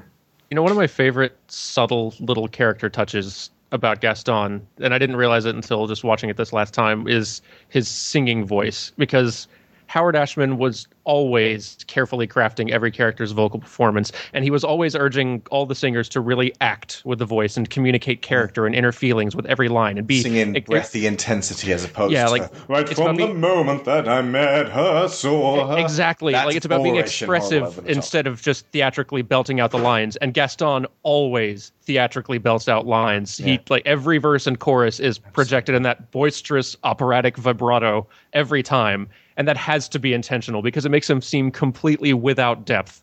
Just 100% surface level. This is what a hero sounds like posturing. I have a very annoying vibrato. The only time we get to see the real Gaston, anybody? Is in his the mob song. Actually, No, uh, That's- it's Not even that. Like on that. the, I've- the ramparts at the very Yep. end. when the beast Okay, gets I- the upper hand, and he's like, "No, no!" and it, he is a scared little boy, and that's all he's fighting his entire life. This whole, I can imagine his dad putting a gun in his hands and saying, "Go kill yourself a deer right now." And actually, that ties into what Sharon was saying earlier, and it was something Carrie picked up on too. At during that no, no moment, like when we look at the beast's beast's face and his angry reaction, kind of melting to her, much more like s- softening significantly. Mm-hmm. Carrie He's picked up on better thinking like, or, or just thinking that like that there was a kind of a hint of recognition in seeing that, in like of his of his early self, Oh, and that him not that he's just not that anymore. Carrot, you've also chosen wisely. we need to get both your respective other halves on this show. Help! Someone help me! Maurice? Please, please, I need your help.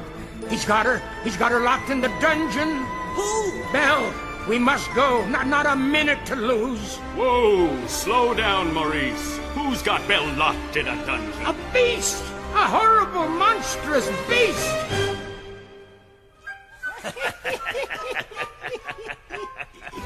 Is it a big beast? You? With a long, ugly snout? Hideously ugly. And sharp, cruel fangs? Yes, yes. Will you help me? All right, old man.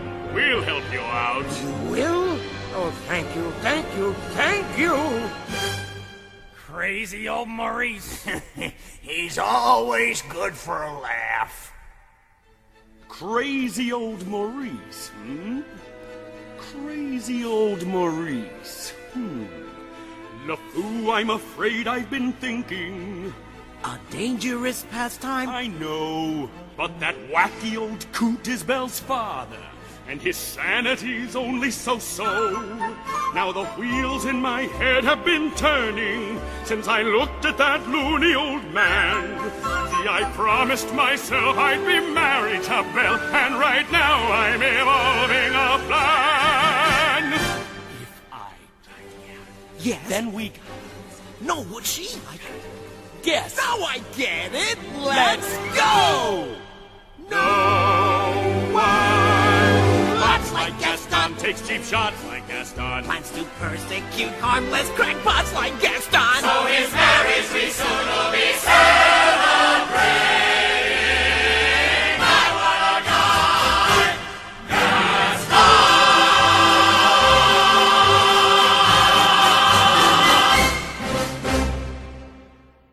Okay, so moving on from Gaston, the horrible. The importance of Be Our Guest. This is one of the two linchpins. Without this song, it would have been a great film, but with this song and one other moment, it grabbed people because suddenly it turned Disney films into a party. I know it sounds like, well, yeah, it's a literal party. No, no, no. It really turned Disney films into a party. It gave people the impression you go to a Disney movie, you are going to have a great time. You are literally their guest and they're going to put on a great show for you. They do it again in Aladdin with Prince Ali, and they nailed it so much with these two that um, they, they pretty much had goodwill from people for 10 years. And when you think about what's actually achieved in this song in terms of like characterization and you know storytelling and Mhm. what have you, nothing is achieved. but I agree. You with take you. it out, the story still works. But actually, I think it actually has. So, well, I'll let you finish your thought, but I'll. Yeah. I I was going to say, but like I wouldn't take it out because it adds so much flavor and a different flavor from the rest of the film. Like uh, it's so positive and upbeat, whereas there there are definitely upbeat moments in this film, but a lot of it's a much you know much more emotional and and so, this is just fun. Joy, and and and this and this film needed a bit of fun peppered in just to make the whole thing work. I think. And it's not that they're showing off either. They, they've just they wanted to do this for so long, and they they are having a great time, giving us a great time. Good evening. Well, where is she? Who?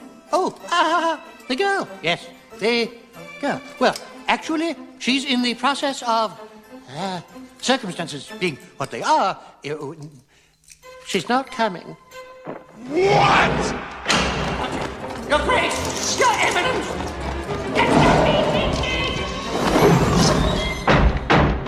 I thought I told you to come down to dinner. I'm not hungry. You'll come out or I'll, I'll, I'll break down the door. Master, I could be wrong, but uh, that may not be the best way to win the girl's affections. Please, attempt to be a gentleman. But she is being so difficult. Gently, gently. Will you come down to dinner? No. Hmm? Suave, genteel. It would give me great pleasure if you would join me for dinner. please. Please. No, thank you. You can't stay in there forever. Yes, I can. Fine. Then go ahead and starve. If she doesn't eat with me, then she doesn't eat at all. Oh dear, that didn't go very well at all, did it? And I do, I do think it is mostly just a fun song. Like that, I think what I'm about to mention could probably be achieved very quickly in some other way. But I think it does, like, in the same way that we watch it and have a really great time. I think if you look at where Belle's character is before and after that song, on how she feels about being in this castle, it is significantly different. Before then, she's just had a huge screaming match Oh, with yeah. the Beast, which I adore that scene, and she's just feeling just like her life has been completely wrecked that she's trapped here. She doesn't want to ever she doesn't want to ever talk to the beast or even eat with him or anything.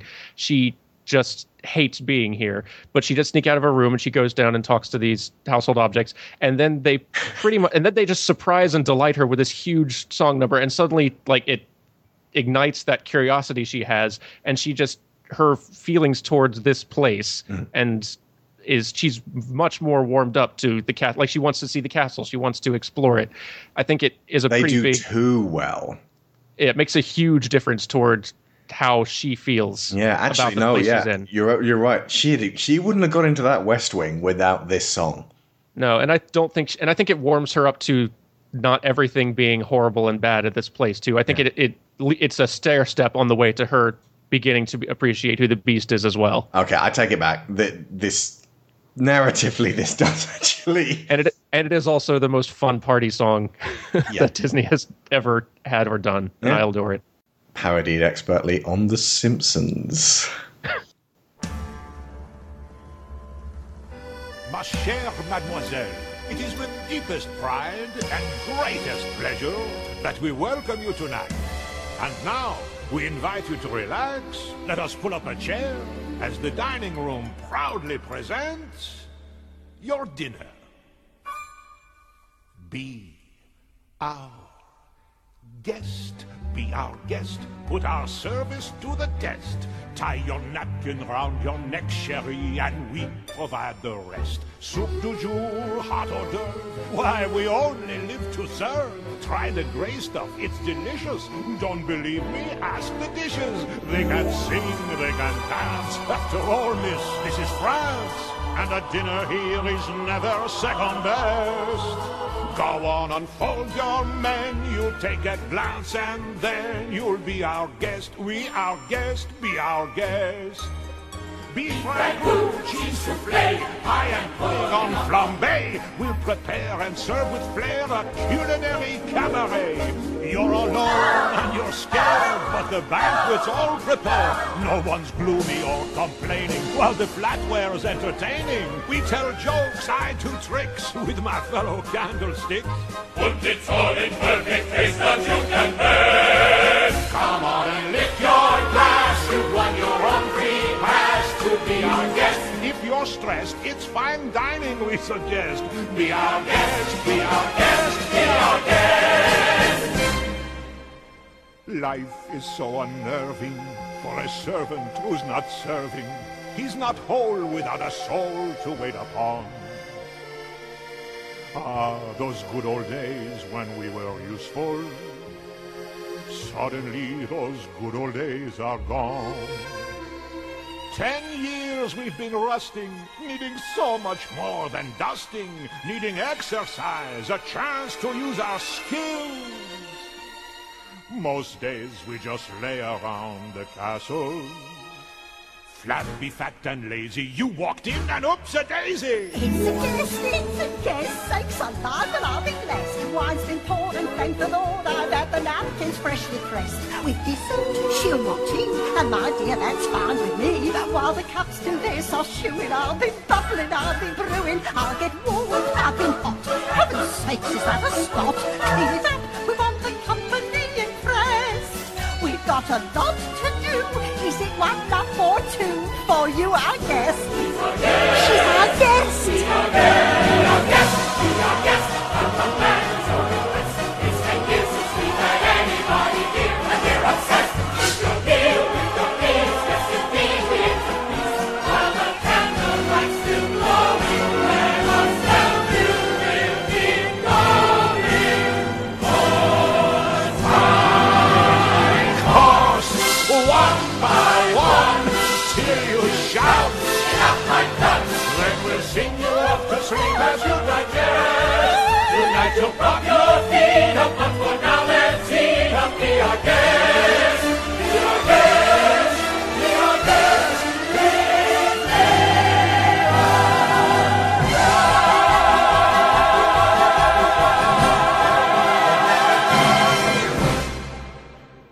Okay, so the unending symbolism of the West Wing that one is forbidden to enter.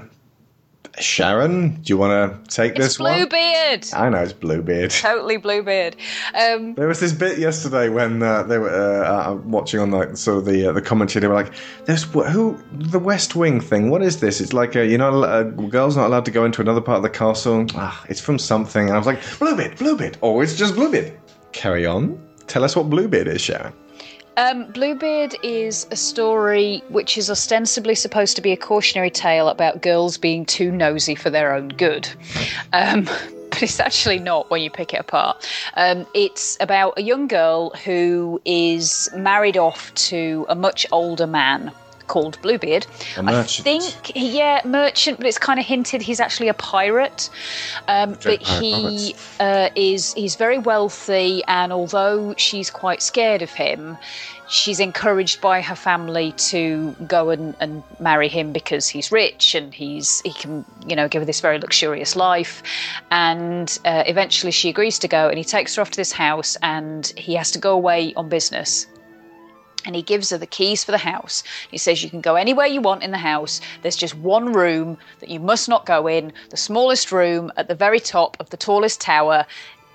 You mustn't go in there. And uh, so she roams around the castle exploring and eventually of course decides really wants to know what's in that room.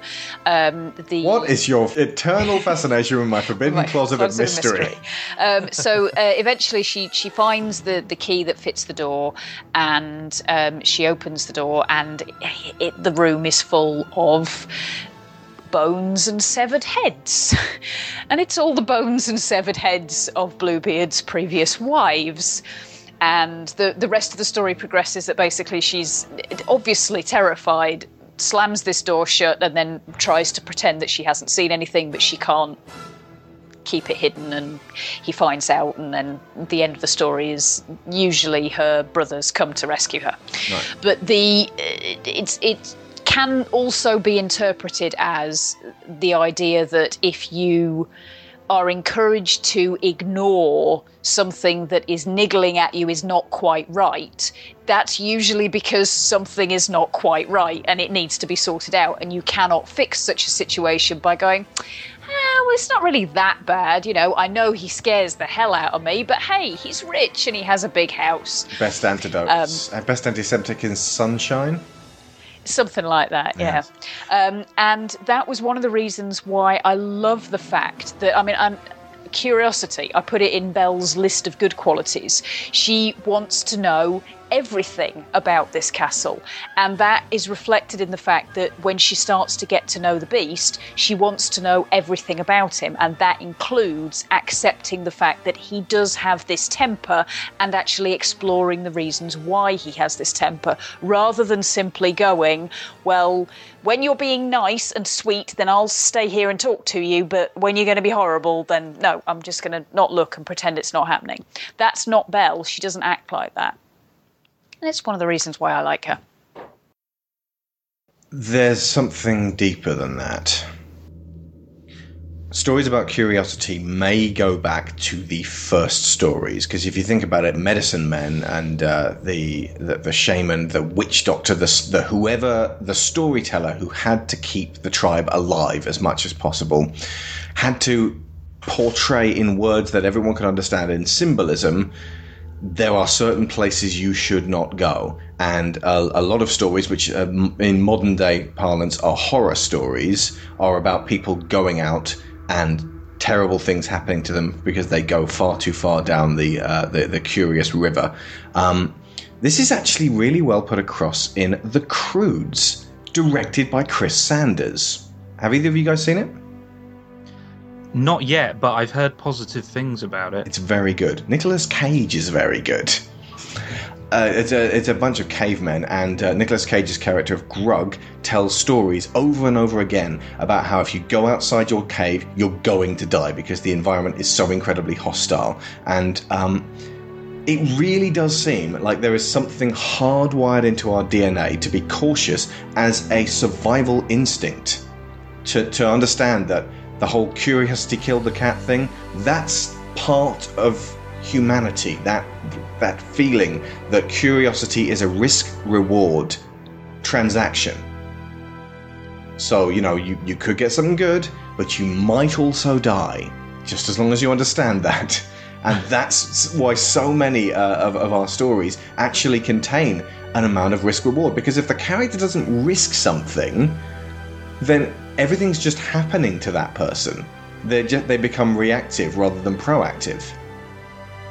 And ironically, one of the things that um, Eep, Grug's daughter, played by Emma Stone, the cave girl, is most fascinated by is fire and the sun. And she wants desperately to walk towards the light. And that's the idea of this being actually the antiseptic that you spoke of, Sharon.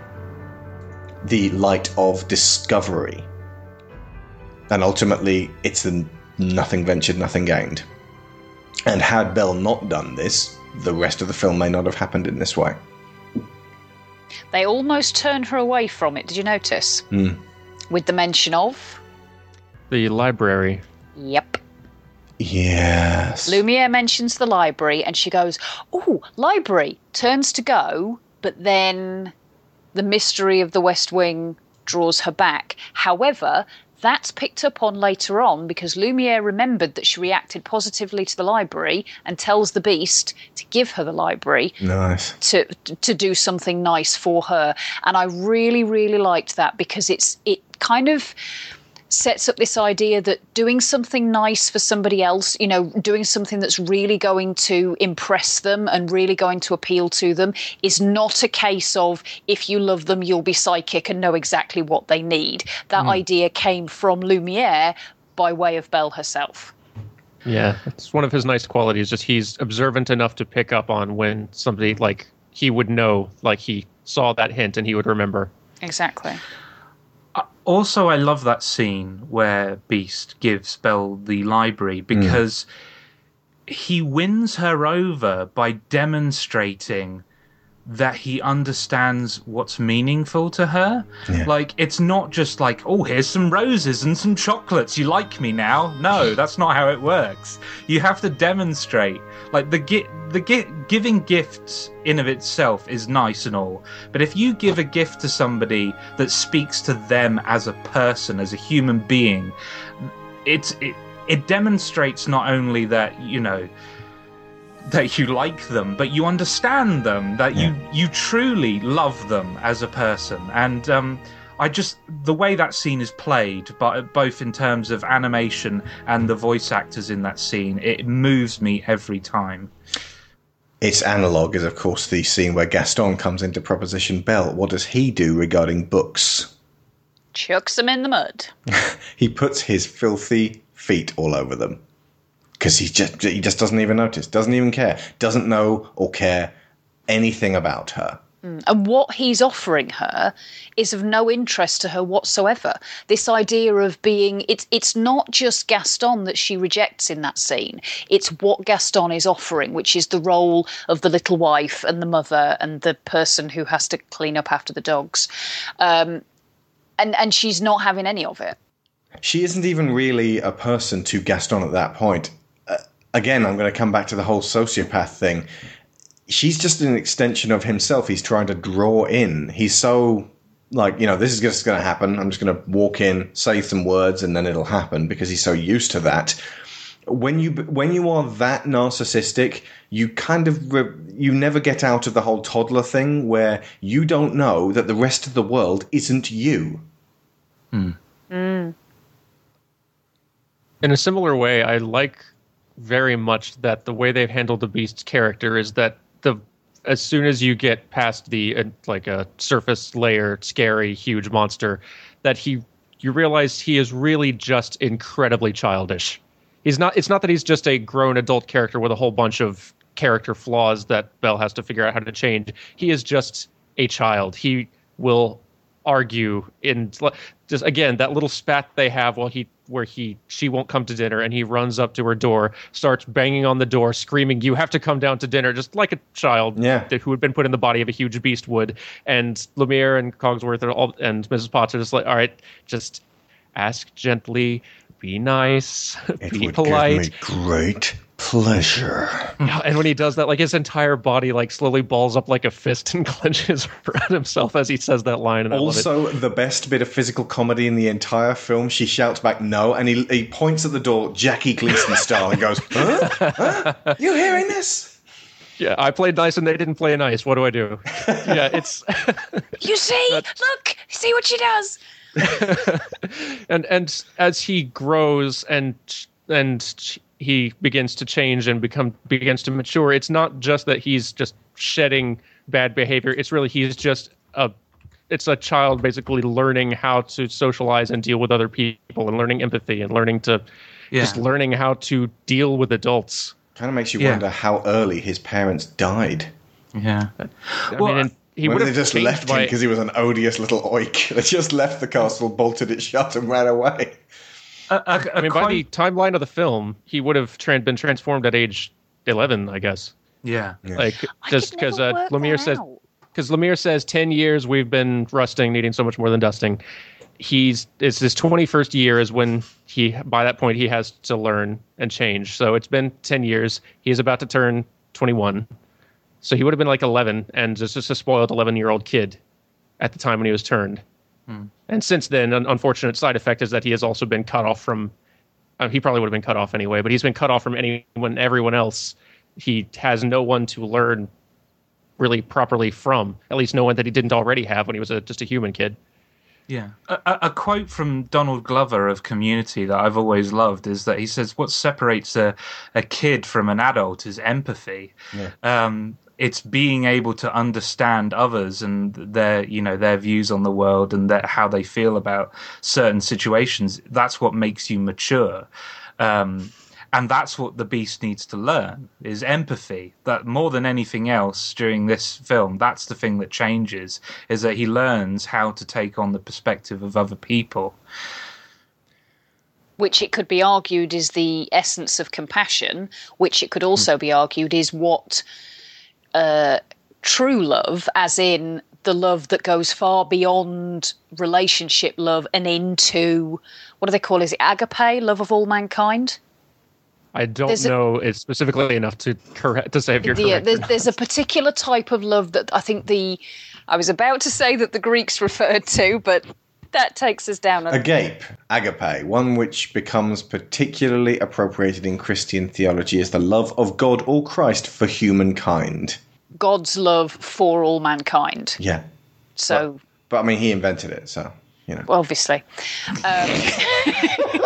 but you see what I mean, though. In that particular context, compassion is the root of that. Mm. and, and understand you you can't unconditionally love somebody unless you at least understand how they feel about things. I got to break off for a moment to mention the Broadway musical of Beauty and the Beast, which is lovely. I'm not too familiar with it. I was incredibly lucky enough to see The Lion King in London, but um, I only just recently got into the Broadway musical of Beauty and the Beast, thanks to the excitement for the live action version coming up. There is a song around about this point where the Beast sings to himself. And he's beginning to really lose hope now. It's been so long. He's got so little time left. And this girl is disgusted with him. So he is turning that inwards. It's a little Phantom of the Opera, little hunchback, and it's lovely.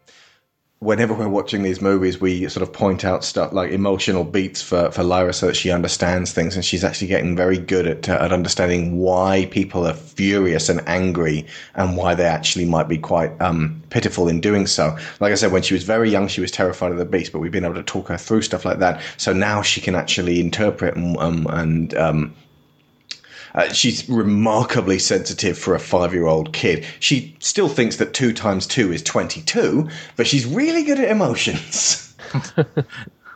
Frankly, I know which one I would rather have her good at. Yeah, arguably the more important one. One of those is a lot easier to learn down the road.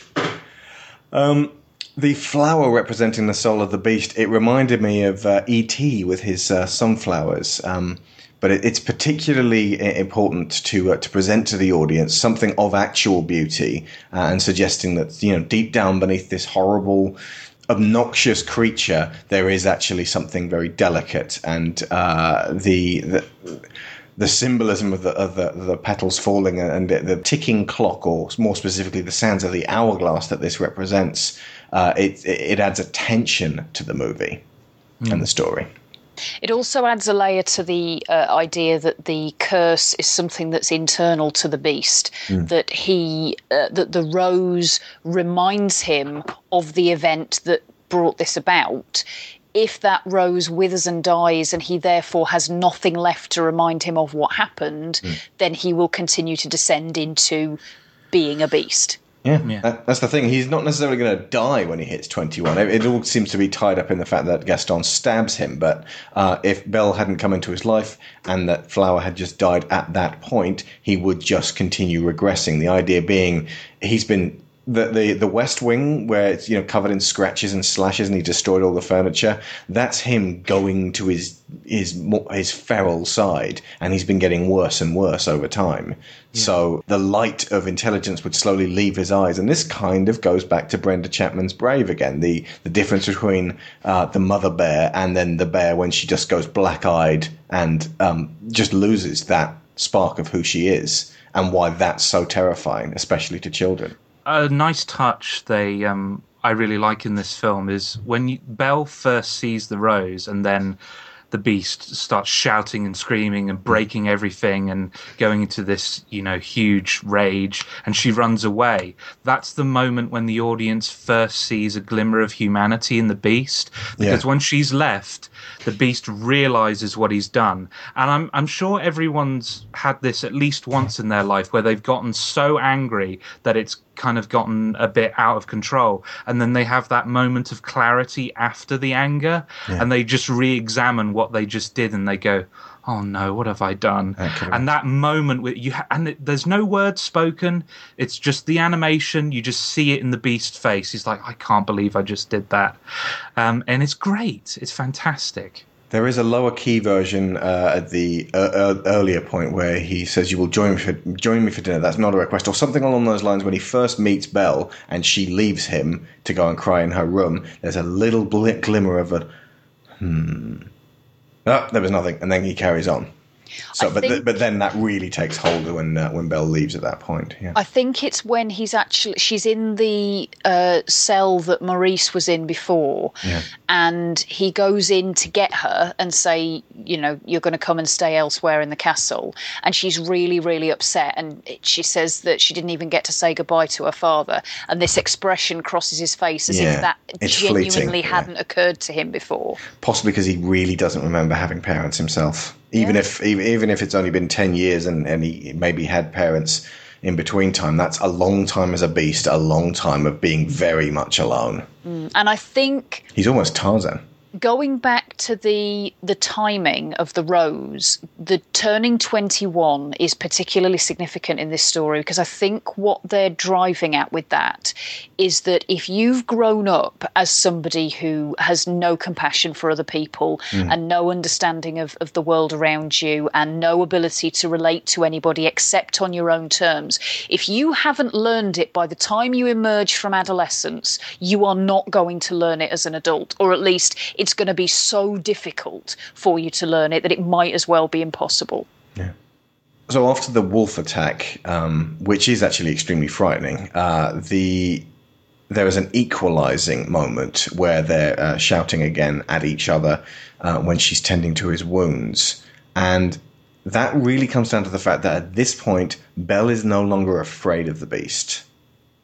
And I don't think she's ever really afraid of him- ever again after that. She's seen him get wounded. She's seen a lot scarier creatures than him without that humanity in their eyes. Here now. Oh, don't do that. Just hold still. That hurts! If you'd hold still, it wouldn't hurt as much. Well, if you hadn't have run away, this wouldn't have happened. If you hadn't frightened me, I wouldn't have run away.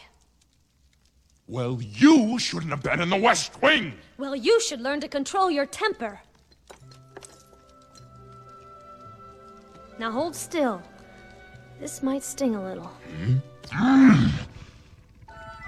By the way, thank you for saving my life. You're welcome. something else specific about that though is that she's now seen him act unselfishly to protect her Yeah.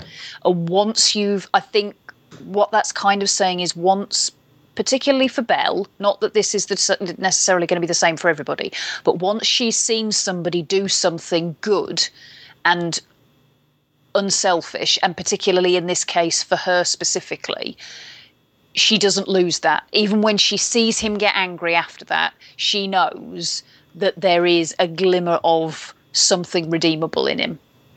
Hmm. Well, I, yeah, she realizes that it's it's all kind of a show. That he'd he'd never actually hurt her. Like he'll shout and scream and get angry, but he'll never do any more than that. So she can stand her ground now Mhm. that she has that in her mind. It's like Yeah. he's never gonna actually hurt me. So I'm gonna you know stand here and shout right back at him and let him know that I'm not gonna be push, pushed around. You know. Mm. But there's there's something about that kind of response that for some reason that I've never quite been able to understand. There are people who take that as a sign of disrespect. That if you're not afraid of them, if you don't think that they would actually hurt you, that means that you don't respect them and that you're going to push them around. And that's I I just I can't get that. That surely if somebody can look at you and say, I know you would never hurt me, that's a compliment, isn't it? Yeah, yeah, no, it is. Like, she feels safe around him. Yeah.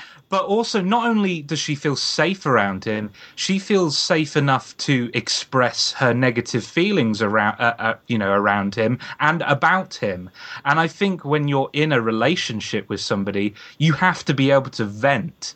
And that's one of the reasons why I think this relationship between these two characters is really healthy and uh, and realistic representation of a loving relationship Yeah. between two characters. Is because they don't gloss over the fact that couples fight. Like they don't gloss over the fact that that's actually an important part of being in a relationship is being able to argue well and healthily.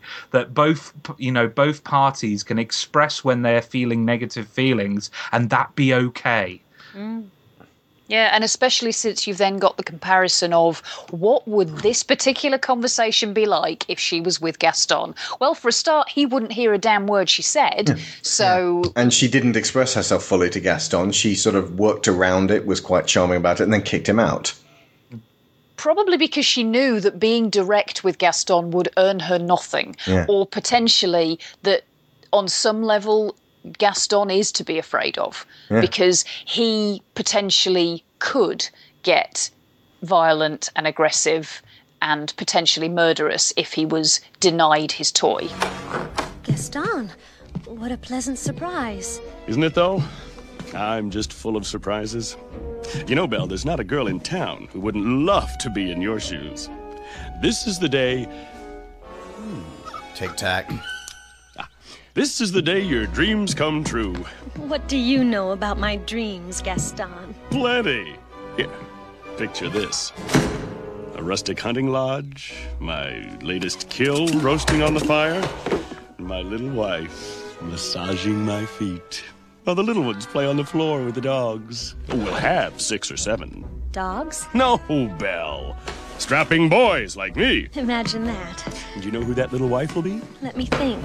You, Belle. Gaston, I'm. I'm. speechless. I really don't know what to say. Say you'll marry me. I'm very sorry, Gaston, but. but. I just don't deserve you. Whoa! The wolf attack on Belle, by the way, actually reminded me of um, oh, a film that came afterwards, Ang Lee's Hulk, when those Hulk dogs attack Betty and Hulk sees them off. Um, which, I mean, both of them really are a parallel of when Kong sees off the Tyrannosaurus Rex in the original King Kong in the 30s, and of course in the Peter Jackson one, it's three Vastatosaurus Rexes to protect Anne. Anne. And the beast almost stands in that same you will come no further than me in front of the wolves. Lyra uh, tied uh, Beast up with Hulk almost immediately as well. There's a lot of that in there. Again, this is uh, things that uh, that Lyra loves best: uh, scary creatures that turn out to be actually quite gentle, or or turn out to be quite um, childlike, even if they aren't gentle and they are still rough. It's uh, it's very relatable for kids. So uh, even though Beauty and the Beast did initially freak her, and I would imagine a lot of other young kids out, it, it's the sort of thing that you can really latch onto as time goes on. So I've got two questions. What time frame does this film take place over? Is Three it days. yeah, about three days. it's three days. I assumed it was months when I was uh, uh, younger because I was like, well, there's there's um there's the snow melts and there's the uh, the the midquel released straight to DVD, the Enchanted Christmas. But it's like three or four days. It's three Does it- does days, it- and Aladdin is three days as well. I counted.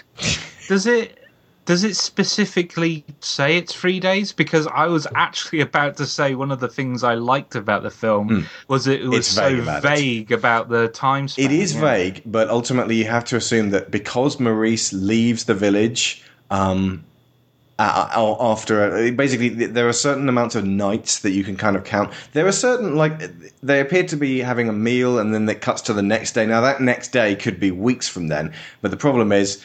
Um, Maurice did not bring any food with him when he left to go and get Belle. He'd have been dead of starvation. Simple as that. Unless he was eating berries, uh, he can't have been in there for more than two days. See, my evidence is is twofold. One, the wardrobe has three dresses in it, and Belle wears all of them. Two, you count the meals and divide by three.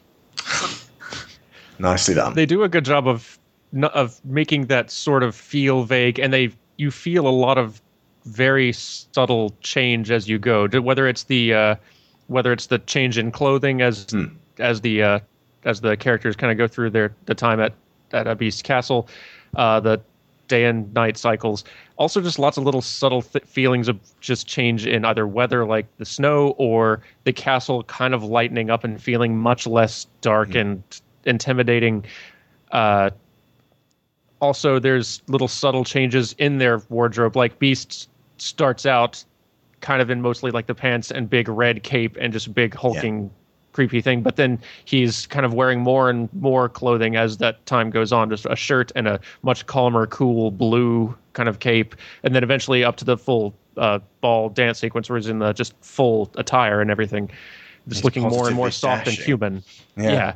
It's it's lots of subtle change that happens in a that kind of short amount of time that still works as being three days, but it feels like a lot more time passing. And it, it I mean, ultimately, no matter how long it takes, you believe the progression of their relationship Yeah. even if it ha- was one that would happen in three days, even if that feels somewhat unrealistic if you just look at it in terms of what most relationships. Oh, if we're going to be do. talking about realism, there's a candlestick talking. So yeah, it's I think I'd, I'd I'd counter that though because the night when now let me try and work out exactly when it happens. I I think it's when he gives her the library, and then they go out and play in the garden. And there's the whole scene with the birds and the snowballs, and then they're reading, and she's teaching him to read Romeo and Juliet, and they're sat down by the fireside, and I really got the strong impression that that was I, I don't know if any of you guys have had this, but those one of those nights where you stay up talking with somebody all night, and the next morning you kind of know that's all you want to do for the rest of your life. Yeah. Yeah. yeah. Hmm.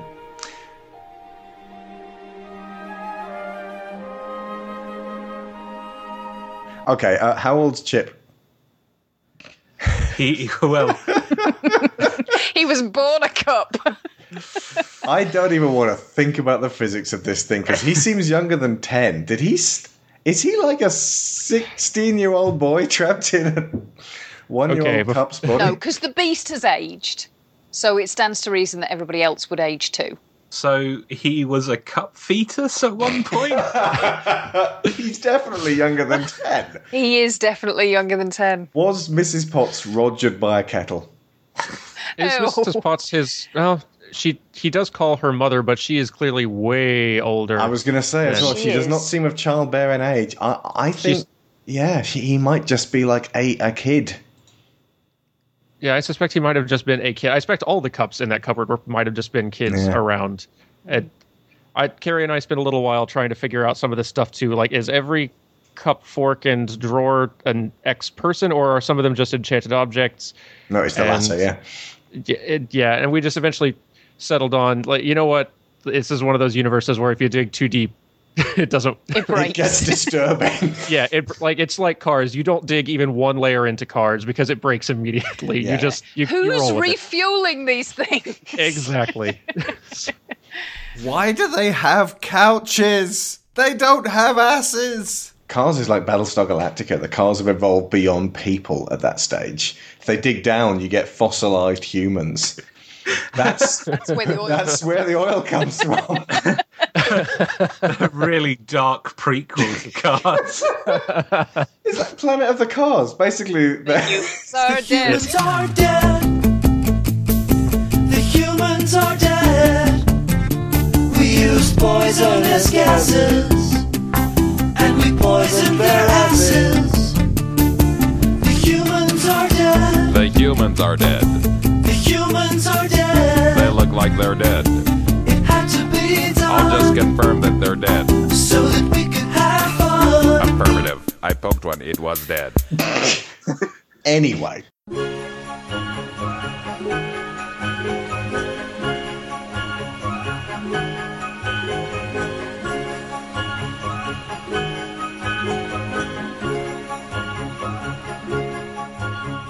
Something sweet and almost kind.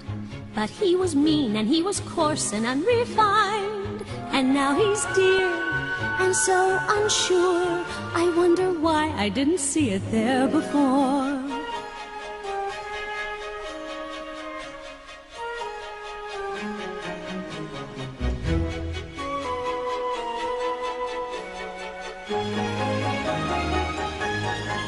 She glanced this way, thought I saw.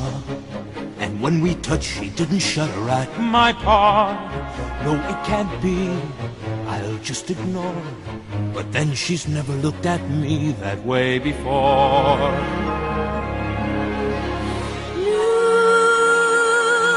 and a bit alarming.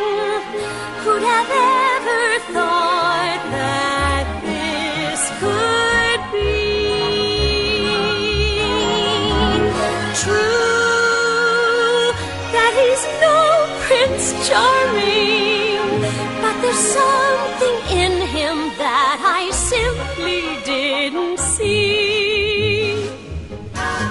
Well, who'd have thought? Well, bless my soul. Well, who'd have known? Well, who indeed? And who'd have guessed they'd come together on their own? It's so peculiar. Well, wait and see. A few days more. There may be something there that wasn't there before. Yeah, perhaps there's something there that wasn't there before. There may be something there that wasn't there before.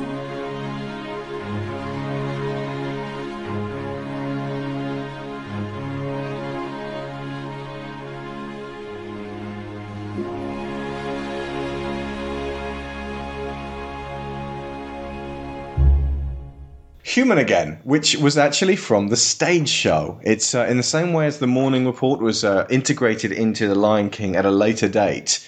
Uh, very cunningly and almost seamlessly. The the animation uh, style does change a little bit. The vocal style just changed a little bit, but you, the average person watching wouldn't even notice the difference, or may not even notice that that song wasn't originally in the uh, uh, story because it fits so well. It was in the original plan, Mhm. but they, they cut it because it didn't fit where they put it and put in Yeah. the um, I think there's something, There's there something that wasn't there before. instead. Yeah, and then when they saw the stage show, they realised that it could fit. They just had to put it in a different place. Yeah. It's a lovely bit of business, though. It's just kind of the it's the backstage version of Be Our Guest. It's like you know we, we want to, uh, to to put on a great show for the humans, but it's like oh this is our we yearn to be human again, and it's a kind of an interesting parallel there with um, uh, Princess and the Frog. It's especially uh, gratifying, I suppose, to watch uh, uh, things that aren't human or were human really wanting to have just what we have. It's kind of the same Schadenfreude thing that you get when you watch a superhero coveting the life of a simple man and not having this incredible burden of responsibility. You're watching someone, you know, you, you we all want to be Iron Man or Spider Man, but then there is a terrible privilege that comes with that, wherein they have to be Iron Man and Spider Man. So uh, I suppose in this scenario, they don't have to be forks and knives, but because by their very nature they are implements designed to make living in a palace uh, as bearable as possible for the, uh, uh, the the occupants, they have to do this. It's a horrible, horrible job. I couldn't think of a more horrible job if I wanted to. And you have to do it. You have to. Do you understand? Do you? Cogsworth can't go. "Huh, I'm done being a clock and just go and sunbathe for the rest of his enchanted life. Although he evidently wants to. Yeah. They are. the uh, household staff got bound to this. screwed over by this curse. totally.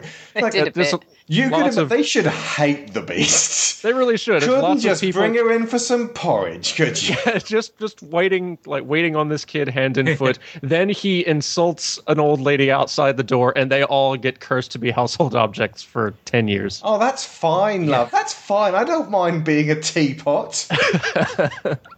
no, I was It- only it's going to like make the you tea- tea anyway. it, it's like the the teacher who sees one student misbehaving and says, "Right, the whole class is staying behind for detention." It's like, They spend the next 10 years throwing paper aeroplanes at the beast and looking at him viciously. Has anyone seen Beastly? yes, I'd kind of like to. Is it? Is it? Is it better than this? no. It's got like that girl from High School Musical in it, hasn't it? Yeah, and it's well, I forgot. I forget the actor's name. Alex he was, Pettyfer. Yeah, he, he's. She really- loves him, even though he's so cool and rad with those Yeah. badass tattoos and things. he looks like yeah. Kratos, basically. Don't watch it. It's pretty No? terrible. yeah. Okay. Oh, lighten up, Cogsworth, and let nature take its course. It's obvious there's a spark between them. Yes, yes, but there's no harm in fanning the flames, you know, a little. Besides, they must fall in love tonight if we ever expect to be human again. Ah, human again. Human again. Yes, think what that means. I'll be cooking again, be good looking again, with a mademoiselle on each arm. When I'm human again, only human again, poised and polished and gleaming with charm. I'll be courting again, chic and sporting again. Which should call several husbands alarm. I'll hop down off this shelf and to sweet me myself. I can't wait to be human again. When only human again. We're knickknacks and whatnots no more. When we're human again, good and human again. Oh, Sherry, won't it all be top drawer? I'll wear lipstick and rouge, and I won't be so huge. Why, I'll easily fit through that door. I'll exude savoir faire. I'll wear gowns, I'll have hair. It's my prayer to be human again.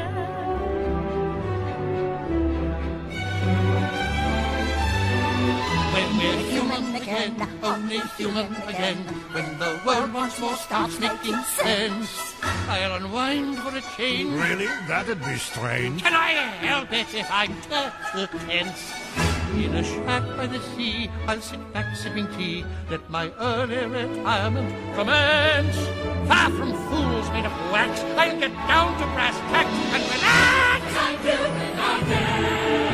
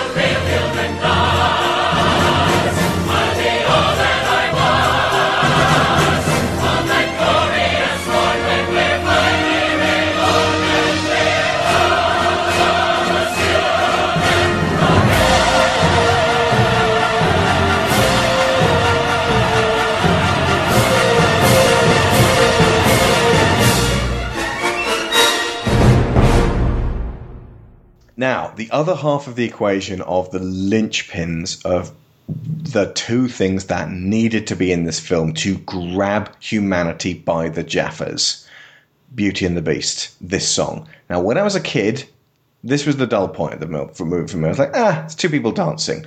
What an idiot! I want to go back and slap myself.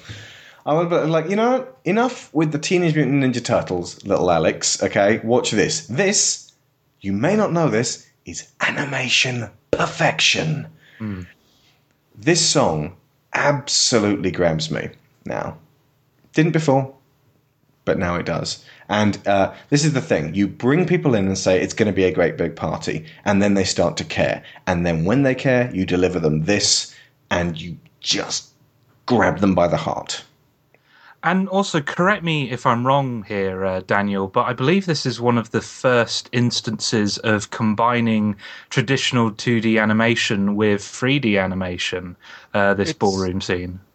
it's much there were some earlier examples in some previous films but this is much more extensive and in fact it might be in the previous examples i think they generally they did have some 3d backgrounds but a lot of them were still sort of painted by hand they were they just really used the 3d to kind of create the space and then kind of print out sort of a rough outlines and then they would kind of still paint them in traditionally. I believe this is actually a full rendered 3d environment which i don't think has been done previously. And it's hmm. it works very very well. It's much less subtle subtle in the way that it is 3d in the way that it that they've been using it previously but it still works beautifully It's got that early Pixar quality of everything being incredibly shiny it does by it's, comparison. you can still tell the- it's you can still tell it's early Yeah, But but, then having said that, it does give that whole scene a sense of scale and expansiveness that I don't think. I mean, if you compare it to uh, something like the ballroom scene in Sleeping Beauty, there's a size that goes with this one that that didn't seem to have in the same way.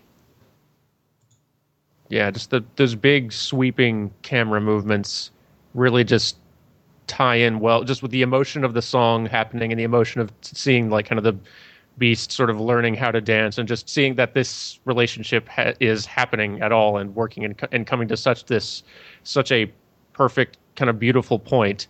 It's a emotional height for the film in general, and the and just those big sweeping moves through this ballroom really really helped kind of just glue all that together. And Angela Lansbury's performance too on this song, First take. is yeah, she didn't think she could do it. Nope. and Uh, just she, yeah. I think she first heard um, Alan Menken. Alan Menken do his Tale as Old as Time, Tune as Old as Song. He's a way better composer than he is a singer. Yeah. Um, He's, but then, he's not a bad singer. He has a, a good singing voice, but he just has the one style. yeah. Um, but then she heard Howard Ashman's Tale as Old as Time, almost speaking, and she thought, no, I can do this. And uh, I don't know why she's a female Michael Caine. no, I can do She this. kind of is, though. Bloody well can.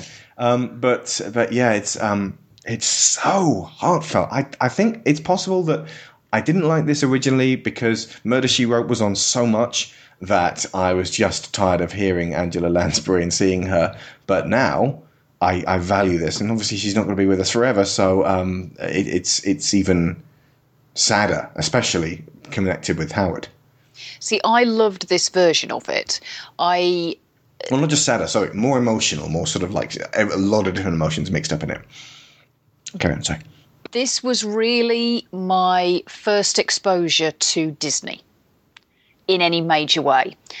When I was, I must have been about 14, and this was out on VHS, and the kids across the road who I babysat for had about three videos. They had this, Jurassic Park, and then something else that I had absolutely no interest in. So basically, every Saturday for about eight months, I watched Beauty and the Beast. And I adored this song so much. The Celine Dion version, not so much. Ironically, now I really like that as well. Didn't before, do now. Um, oh, Yeah, hang on, weren't these the same kids that too. forced you to watch Jurassic Park over and over again until you hated it? Uh, yes, like I said, that was the other thing they had on VHS. Well, how come you loved Beauty and the Beast but hated Jurassic Park? Because Jurassic Park was the one that they put on before they went to bed. Beauty and the Beast was the one I put on after they went to bed. Okay, you know what? I, I can hardly uh, attack your tastes when I didn't like this film's music originally. Oh, no, no, I liked uh, all the other songs, but I didn't like this this song specifically that much. I just looked at it and thought, well, they're dancing, so what? Now they're going to get all kissy and lovey dovey. But there's It's just a kissing movie. Is this, yeah, I was just that stupid kid in played by Fred Savage. That that's who played me when I was a kid. Um, there's a point, and I wonder if you guys know it. The, the point where she gives, the point where she goes, "Yeah, okay." Um, and it's, it's it's there's a lot of smiling, and a lot of bowing, a lot of curtsying, and a lot of dancing. But there's a point where she actually sort of gives herself over, and, and it's anyone. It's when she puts his hand on her waist. I was going to say that was that's something that you kind of have to observe. That's another one of the frivolity. It's something that she doesn't have to do. I'll give you a clue. As soon as she does it, he goes, "Hey guys!" Oh, Oh, she oh, sh- puts her head on his shoulder. Yeah, that's the point when he suddenly goes, "Oh God!" And it's appropriate because in Aladdin, the moment that Jasmine finally accepts Aladdin for whoever he is, is when she goes, "Okay, I'll take your Prince Ali story," and puts her head on his shoulder. That's kind of the the Disney shorthand for it's. It's almost like a, a, a, a Jane Austen relationship. That is more significant than a kiss. Mm, yeah, That's true. yeah. Because a kiss is like this sort of um, The kiss is inevitable. yeah. So That inevitable, in fact, is- that you can ignore it. That is something that Briar Rose never did with Prince Philip. No, she didn't, did she? No, that's it's a gesture. They of never knew each other. Trust and comfortable and being comfortable around a person. Yeah. In a in a much which is in a way because the kiss is so often looked at as the romantic gesture. This is much more intimate and human feeling. Yeah. To add to that, by and large, children don't kiss each other on the lips. And they sure as hell don't kiss adults on the lips unless you got that one aunt who's just like, no, no, no, no. Oh, brilliant. The lips. Again. Thank you. Thank you, auntie. But a child completely understands putting their head on someone's shoulder and what that means. Doing it voluntarily and for mutual comfort. This conveys to children who are not yet old enough to realize the mystical charms of that level of intimacy of kiss. They understand the head on the shoulder.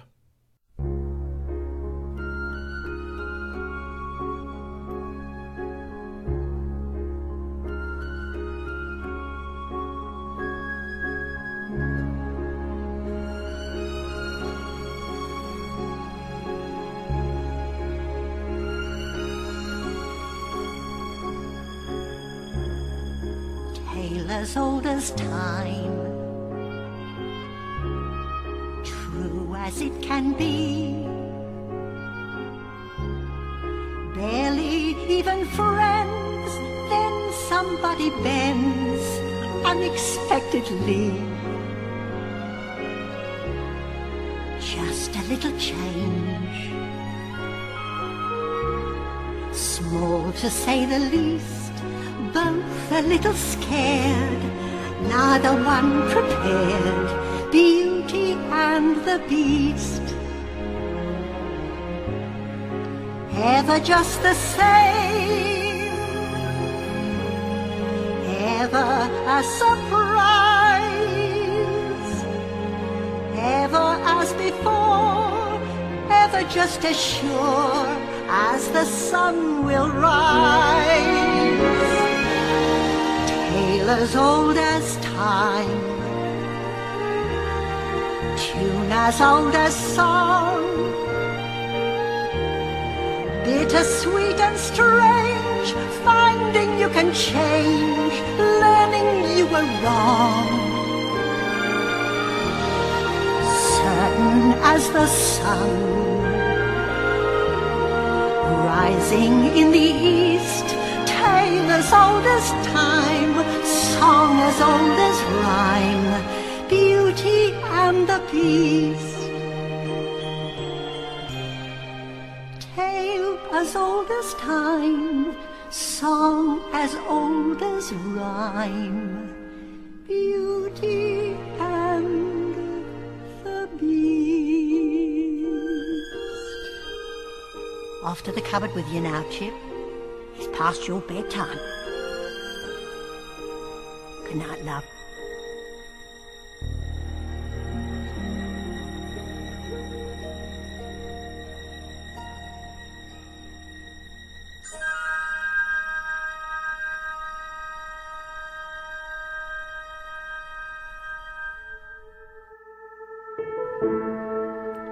If you love Disney at its best and you've not listened to my audio drama The Princess Thieves, you need to remedy that right away. This is a satirical love letter to Disney princess stories and the hero's journey, and it will delight you. Here's a clip.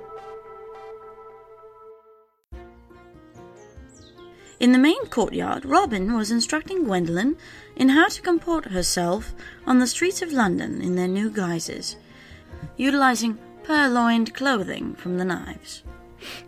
This jacket smells of beer and sweat. Good, it has to make you somewhat repellent, but not so foul smelling that people remember you. I'll never get this odor out of my skin.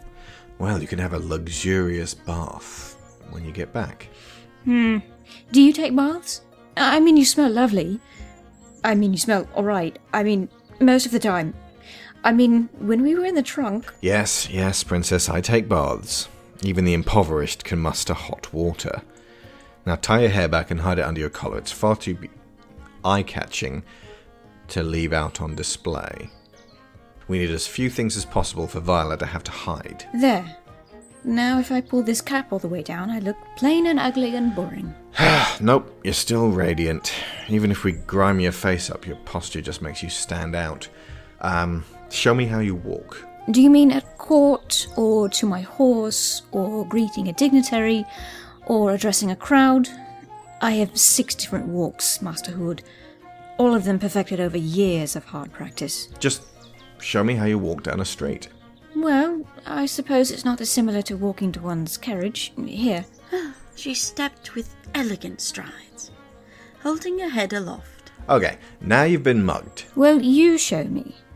Robin adopted a slower pace, slumped his shoulders, and allowed his left right movements to pull him into a natural lope that suggested resignation to defeat. That's not how you walk, though. I've seen you. At this, she rushed in front of him and strode past, swaying her hips in a swagger, flashing him a grin as she sauntered past.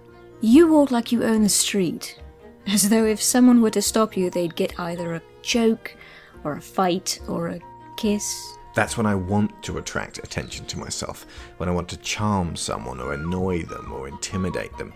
Very much in control. It's the Artful Dodger, and you want to be thinking Oliver. Oliver whom? Oh, by Thrale Copperhelm, you're reading the wrong books. I read all sorts of wonderful books. Have you read Nicholas Nickleby? No. Have you read what Katy did? This isn't a competition. Have you read A Tale of Two Cities? I've read Frankenstein. That doesn't help us. We can't have you lurching around London like the monster. I can walk like Victor. Better, but he's still not your common everyday street urchin that the world chooses to ignore. Right. Well, I can try walking like Oberon. Right, listen to me. The people of London, the ones we're going to be walking around, are not in control of their lives. They want to be, but they know they aren't. Your walk has to reflect that. You need you need to feel like there's a weight pressing down on you and a rope pulling you forward. It's like you keep moving so you don't collapse and die in the gutter. The ones with pride attract attention to themselves. We can't be that right now, so just do this. He loped again, kept his head down, kept his movements light, and adopted something of a scowl. Good lord, how do they find the energy to get out of bed in the morning? If they want to feed their families, they find the energy. Simple as that. So, no more swagger, not until you're back home. They paced past one another several more times until Gwen's demeanor was suitably lowered and her sashay had turned into a waddle. They stopped and stood beside the cart, Robin looking up into her face, Gwendolen looking down into his. Robin's moustache twitched. Much better. It's as though you were born on the street. Thank you. Thank you. I've spent my life reshaping my behavior for the benefit of others. so I'm quite used to that sort of thing by now. Nearly all of my mind and body is on loan. And the rest of you? Gwen straightened up, her lip curling, as she studied the dwarf. That's a secret. Not many are allowed in there. Robin breathed deeply to find, unavoidably through the sweat and beer, that he had caught the scent of her hair. He took a step backward as he let out a sigh. Wonderful. I think you're ready for the real London. Go find your bodyguard and we'll hit the road again. Gwendolen frowned and turned on her heel, walking with that accomplished state of defeat as she sought out her nursemaid, me. The Princess Thieves will be available for a limited time in free podcast form before it goes to the audiobook at Bandcamp and gets released on the Kindle store.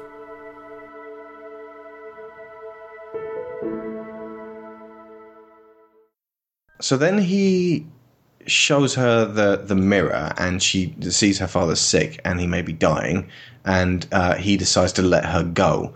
Now, my logical Cogsworth side kicked in and went, "Wait a second! You just let her wander out into a wolf-laden forest to get a dying man back to safety, where she doesn't really know the way, on a horse." And then he sort of he roars his uh, his his sadness about this. Why not go with her and bring him back to the castle?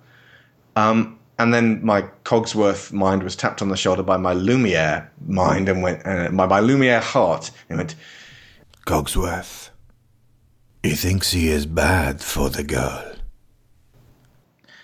Well, and it also links into that old saying: "If you do love something, you let it go, you let it free." And that they actually that they actually have that conversation. I, I believe Cogsworth and Lumiere go, "Why? Why? Yeah. Why did you let her go?" And he says, "Because I love her." like, like that's what love is. You know, being able to understand what's truly important to the other person and just letting them do it. Of course, love can also come with trying to protect that. Oh yeah, From yeah, no, absolutely. Wolves that you know are out there and hungry. absolutely. I, I think this scene is more about symbolism Of course than it is. realism. Than, yeah. than the, the logic and the beast going, right, I've set up an intricate series of tunnels so we can get your father back. No, it's, um, uh, uh, it, all, it does actually tie in with the fact that he has, and this may be, again, me reading too much in with, uh, into it, he's um, moped and loped around the castle for so long that he started to think that he is bad deep inside. And to let her go and be free of this, he accepts his fate and just goes, you know what, you really will be better going, and I'm actually not going to spend another second with you because I need to free you of me.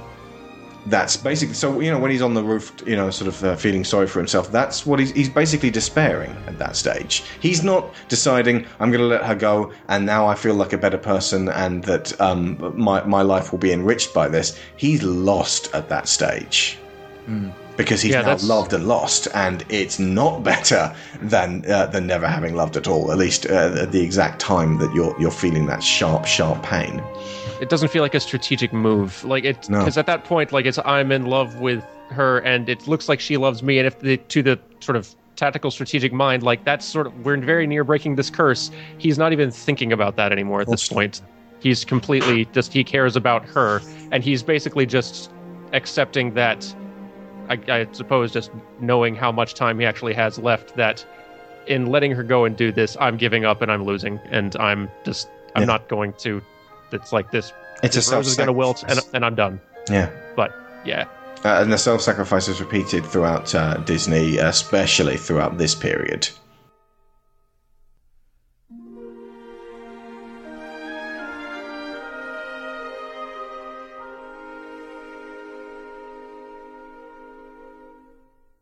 Okay, so tinfoil hats on, folks. Gaston wants Belle, but she wants to be with the beast, so he makes the townspeople terrified of a bogeyman and drums them into a homicidal frenzy just so he can go to war, prove he's the strongest, and take what's his. That's a decade early premonition of the Bush administration circa 9 11, as is the further demonizing of Islamics in order to gain and retain control. From a frightened people. They are outlining how utterly cowardly it is to go seeking to destroy an enemy that hasn't even done anything to you. Yeah. Well, I, I was reminded of the Iliad actually. Now that you mentioned that, like the the, the Battle of Troy, where the, they he managed to convince all these soldiers to go to war because this guy stole his girlfriend. Basically, Yeah. it's just it's completely and utterly selfish, and and obviously there are no fatalities in this film, but you know it is very uh, similar to that. It's a it's a similar situation. It- There it's also- one.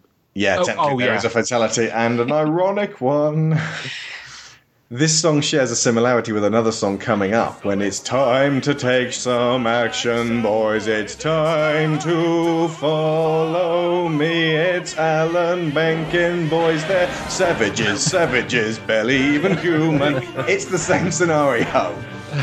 Yeah. Only there's a kind of a suggestion that uh, oh hey you know when the uh, the white man fought the red man it was kind of you know six of one and half a dozen of the other. They're both to blame really. Whoa we're gonna have big words to talk over when we get to Pocahontas anyway. Not safe till his head is mounted on my wall. I say we kill the beast. Not safe until he's dead. He'll come stalking us at night. Set to sacrifice our children to his monstrous oh. appetite. He'll wreak havoc on our village if we let him wander free. So it's time to take some action, boys. It's time to follow me. The woods, through the darkness and the shadows. It's a nightmare, but it's one exciting ride. Say a prayer, then we're there at the drawbridge of a castle, and there's something truly terrible inside. It's a beast. He's got fangs, razor sharp ones, massive paws, killer claws for the feast. Oh. Hear him roar, see him foam, but we're not coming home till he's dead. Good and dead. Radical Islamic terrorism, which we will eradicate completely from the face of the earth. Kill the beast! No, I won't let you do this. If you're not with us, you're against us. Bring the old man. Get your hands off me. We can't have them running off to warn the creature. Let us out! We'll rid the village of this beast. Who's with me? Mount your torch, mount your horse. Screw your courage to the sticking place. We're counting on Gaston to lead the way. Through a mist, to a wood, we're within a haunted castle. Something's lurking that you don't see every day. It's a beast, one as tall as a mountain. We won't rest till he's good and deceased. Sally forth, rally ho, grab your sword, grab your bow.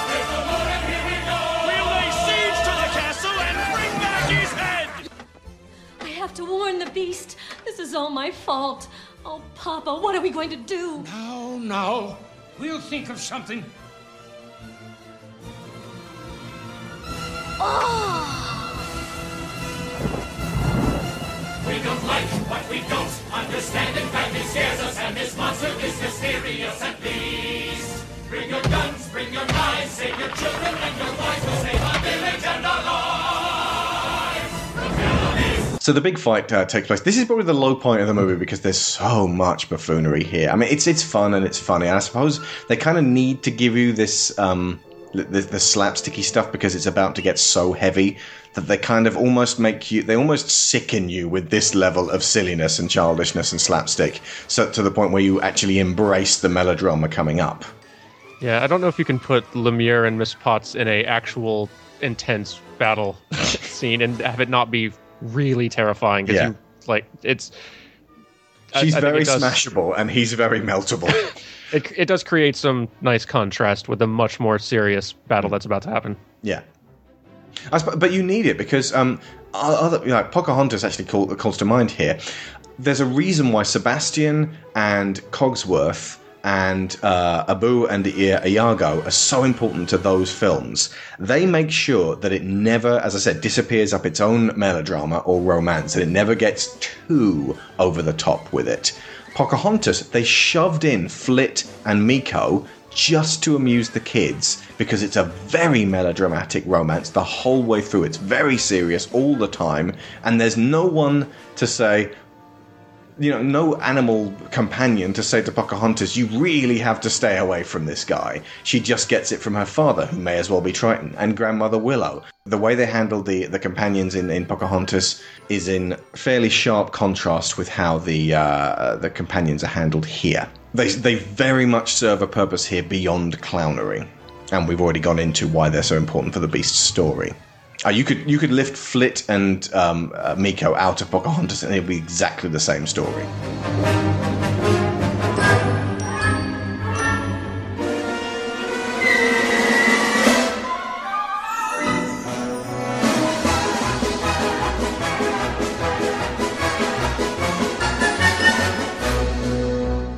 So, how does Gaston prove his lack of humanity and indeed his lack of manhood during this fight on the roof with the Beast?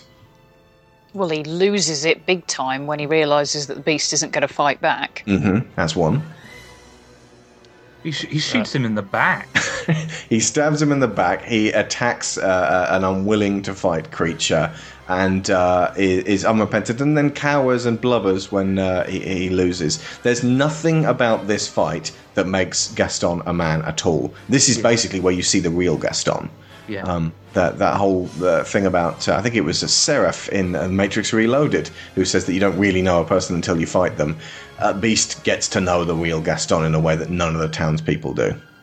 But when Beast is laid low, Beast is actually stabbed, Beast is actually bleeding out and, and dying, they sustain this moment. It would have been very easy for them to just go hop, skip, and jump, and uh, you know, oh, oh, it's actually it's all fine. Like she kisses him, and then actually it's fine. But they sustain the death so that you get a full rebirth.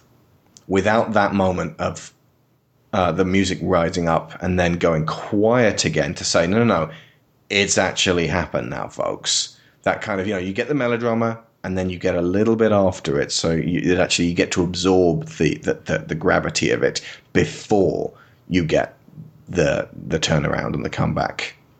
That's expertly managed. It is. I think when we were watching it today, it had Lyra completely convinced. Yeah. And she's seen it before. a very long build on the revive as well. Just a just a build, building music as it goes, and just beautifully drawn by Glen Keane. Just the that whole revival sequence. You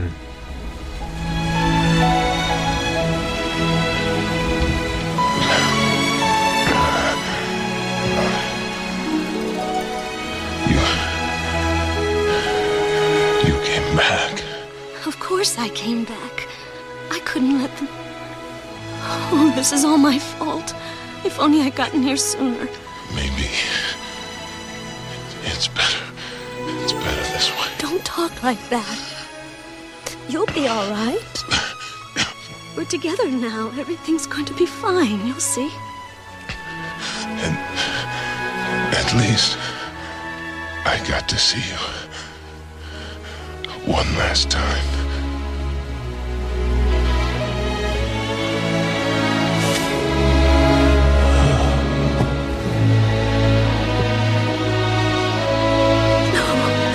No. Please. Please. Please don't leave me. I love you. As we've said, the success of Disney in the years after Oliver and Company was down to the influence of songwriter Howard Ashman, and their weakest point between now and then was when they ran hard in the other direction. In many ways, what he taught them encapsulated the best Disney could be.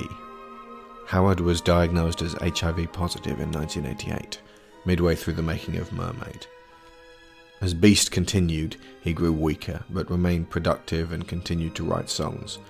After the first screening for Beauty and the Beast on March 10, 1991, the animators visited Ashman in the hospital. This is an excerpt from Waking Sleeping Beauty. He was an amazing influence on everybody. I don't want to compare him to Walt, but on the other hand, he had that kind of influence on everybody. Before Beauty and the Beast was finished, we threw a big dog and pony show for the New York Press where we showed some of the clips from the film and Alan sang some of the songs. I, I don't think we had could have ever imagined a, a more enraptured reception to the movie and the songs. And we all were very excited about the idea of sharing this with Howard. We wanted him to hear the news. And then we all jumped in a cab and we raced downtown to St. Vincent's. We rushed from the press presentation, which, as rough as it was, was a huge success. We were high from it, and we came into the cold shock of Howard dying in a hospital room. His mother pulled back the sheets to show us the Beauty and the Beast sweatshirt that he was wearing. He was 80 pounds, had lost his sight, and barely had a whisper of a voice. We shared with him what happened that day and how amazing it was, and how he was there in every way. Then, when it was time to leave, we each said our goodbyes.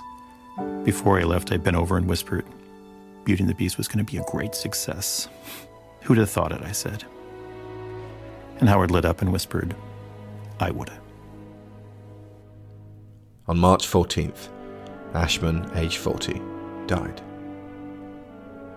Beauty and the Beast is dedicated to our friend Howard, who gave a mermaid her voice and a beast his soul. We will be forever grateful.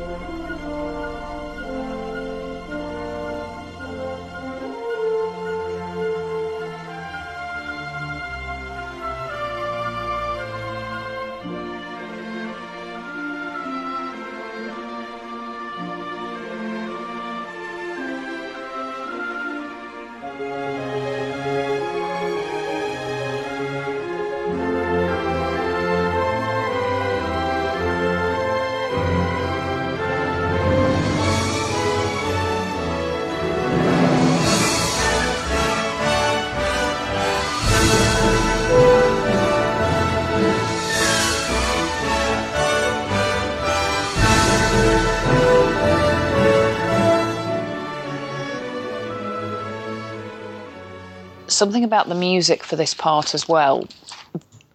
If you listen as the beast transforms, as the, the light falls around and the enchantment starts to melt away, they play the riff from the earlier songs. Um, da, da, da, which is, oh, isn't this amazing? And new and a bit alarming. So I had those two lines running in my head over and over again throughout this transformation scene. Yeah. It's a wonderful triumphant moment for animation in general at this stage. The it's it's just that kind of air punch moment. I suppose audiences may have actually sort of held their breath and kind of do you think they might actually kill kill the beast at this point and make us sad?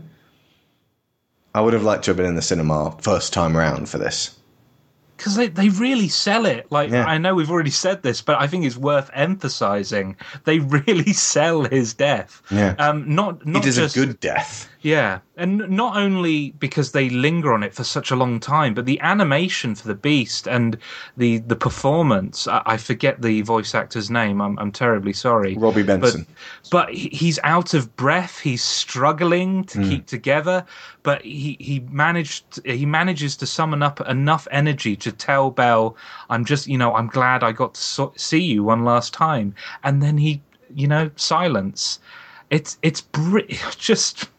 I, I keep using um, superlatives throughout this podcast, and I'm terribly sorry, but I really love this film, and I think one of the reasons why is it executes moments like that brilliantly, um, and yeah, it's why it's one of my favorite Disney films of all time. Now that you mention it, I think that may have been one of the inspirational performances for that that informed on how I finished Batman Breakdown.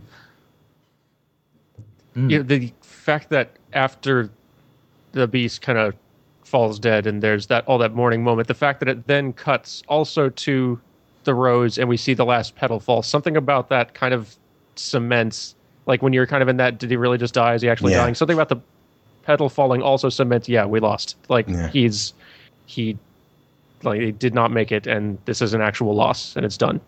There's also Something the about that really sells it. Yeah. There's also the fact that Gaston has just died. So there's there's kind of almost that feeling of if the beast does die at this point, of course it's incredibly sad, but there's also a symmetry about it. Mm. And Belle is safe. The, and Belle is safe, exactly. Gaston is the threat to her. Now that the threat is gone, in a way, the beast can kind of lay down his arms and, and be at peace. So, like the end of So- Titanic, then. Yeah, yeah, it would that would kind of work. But I mean, I I love the way uh, Gaston's death is handled anyway. I know they do the Disney thing of they fall and therefore it's Nine not, out of you ten know, Disney deaths are falling from a great yeah, height. because you then you don't have to see the corpse because it's the- way away down the bottom of a cliff. With the occasional accidental hanging. Indeed, but um, but no, I mean the thing about Gaston's death is it really is entirely his own fault because if you look at that scene when he uh, he's stabbed the beast and then there's the scrabbling and they both start to fall. The reason that the beast doesn't fall is because Belle catches him. Yeah. No one's catching Gaston because Nobody no is catching about Gaston. Exactly. Nobody's pushing him either, but nobody's catching him. Any more on the death and rebirth moment? Aside from the fact that all of the hideous gargoyles in the castle suddenly become beautiful again, the idea being that this curse is actually extended to the very architecture around the beast, and that everything that uh, that, as I said, this this castle is him, and so to, to bring him back from that, th- an act of true unselfishness followed by uh, the um, by somebody actually realizing what a worthwhile person he really is, and for him to then realize that himself, that basically just banishes all of this, all of these misgivings he has about himself, symbolized in these gargoyles. It's important to have a, an ugly gargoyle or two in your in your uh, attic, but um, but not to be dominated by them. Yeah. Okay, so at the very, very end, there's the dancing in the clouds scene from uh, Sleeping Beauty, which wasn't that also sort of an in effigy of uh, Cinderella? I think so. Yes. There's, but it's it's very simple, you know. It's it's, it's a, they have to end on a ballroom dance. a tall crane shot, and they're just dancing round and round, and uh, the beast is uh, has turned into a fantastic. I almost like imagine, remember that bit in uh, Harry Potter six where um, Luna fixes Harry's nose. How, how do I look? Exceptionally ordinary. Brilliant. I mean, that's good enough for Beast. He's he's fine looking like he does. I think that most of the audience were like, oh, I I probably would have been fine with the Beast just coming back to life and not being a prince, actually. Hmm. Well, you know, being a prince but not being necessarily human. Being human's overrated. But then again, we kind of need the uh, the, the, the the servants, the the the people of the house to also have their lives back. So it's it's very important. Although it would be perfectly reasonable to ask at that point, how come that outfit still fits him? Yeah, it should fall off him like Hulk's pants. also, Lumiere and Cogsworth, when they bicker again, um, they're standing underneath a candelabra, and Cogsworth has a watch hanging off him. And the hands of the watch are in the same position as, As his moustache. face was when he was a clock.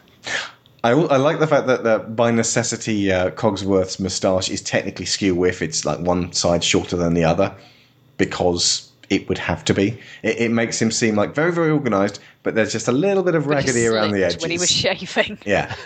He's hoping people don't notice. And because they like him, most of them don't on purpose. And we get that pop version of Beauty and the Beast. And this is probably the bit that dates it the most because that kind of doom doom doom doom doom that kind of um uh, I suppose it's synth really that sort of uh, creeps in there is very 80s. So they hadn't quite extricated themselves from maybe not necessarily very 80s, but late 80s, early 90s. This is the magic of Disney type presentation stuff. And it's totally 90s pop ballads. Yeah. Uh, we- yeah, Yeah, it does date. Peabo Bryson and Celine Dion of the aforementioned Titanic. And uh, again, I, I started to really warm to this song. It's it's it's a cheesy version of it. It, do- doesn't grab me in anywhere near as the other one, but it's got that k- kind of like you know, it's transportive because it's so dated. And then there's that dedication to Howard Ashman at the end. It's hard not to wonder what the Disney Renaissance would have looked like if he had not been lost so early on in it. Yeah, it would have been even better. No doubt about it. Yeah. Yep. Any more on Beauty and the Beast? Worth noting, it was the first. I mean, it's most people know this, but it was the first animated film ever nominated for Best Picture. It was in, in history. I we'll it won some Silence of the Lambs. Oh well. All of this loses to fa fa fa fa fa fa fa. I like Silence of the Lambs. It's a good detective thriller and it's a good serial killer thriller. It's really quite good. Jesus Christ. I mean, there have been a lot of fantastic Disney animated films since Beauty and the Beast, but I think I would rate this as Disney Animation's greatest achievement still. I mean, some even some of the films they've made may have surpassed Beauty and the Beast in specific ways, but Oh, in terms of just being a complete package in and in terms of execution And at the time specifically, yeah. yeah, and story and character and the art and the music and the entertainment value and the drama. It's Beauty and the Beast is the closest contender to being perfect of all the Disney animation films. I, Yeah. It's the one that all future Disney animated films are still judged against. Yeah. Yeah, uh, I feel exactly the same way as Daniel. Like, I, I think in many ways, Beauty and the Beast i- is a simple film, but it executes every element to the utmost quality. Uh, it, it's you know, it's the template Disney film done to perfection, as Daniel says. I think the closing image with the going back to the stained glass window to finish it off really gives it that sense of closing a circle Yeah. for me. And given that you've just had this ballroom shot in the, the classic animation style that kind of closes the circle back on Sleeping Beauty and Cinderella, um, it, it just it, it's almost as if they're saying to the audience, this is where we're we're going back but going forward at the same time and that they're going to that they intend to move on in the same vein Yeah. And this was huge. I mean, uh, Little Mermaid was big, but Beauty and the Beast grabbed people.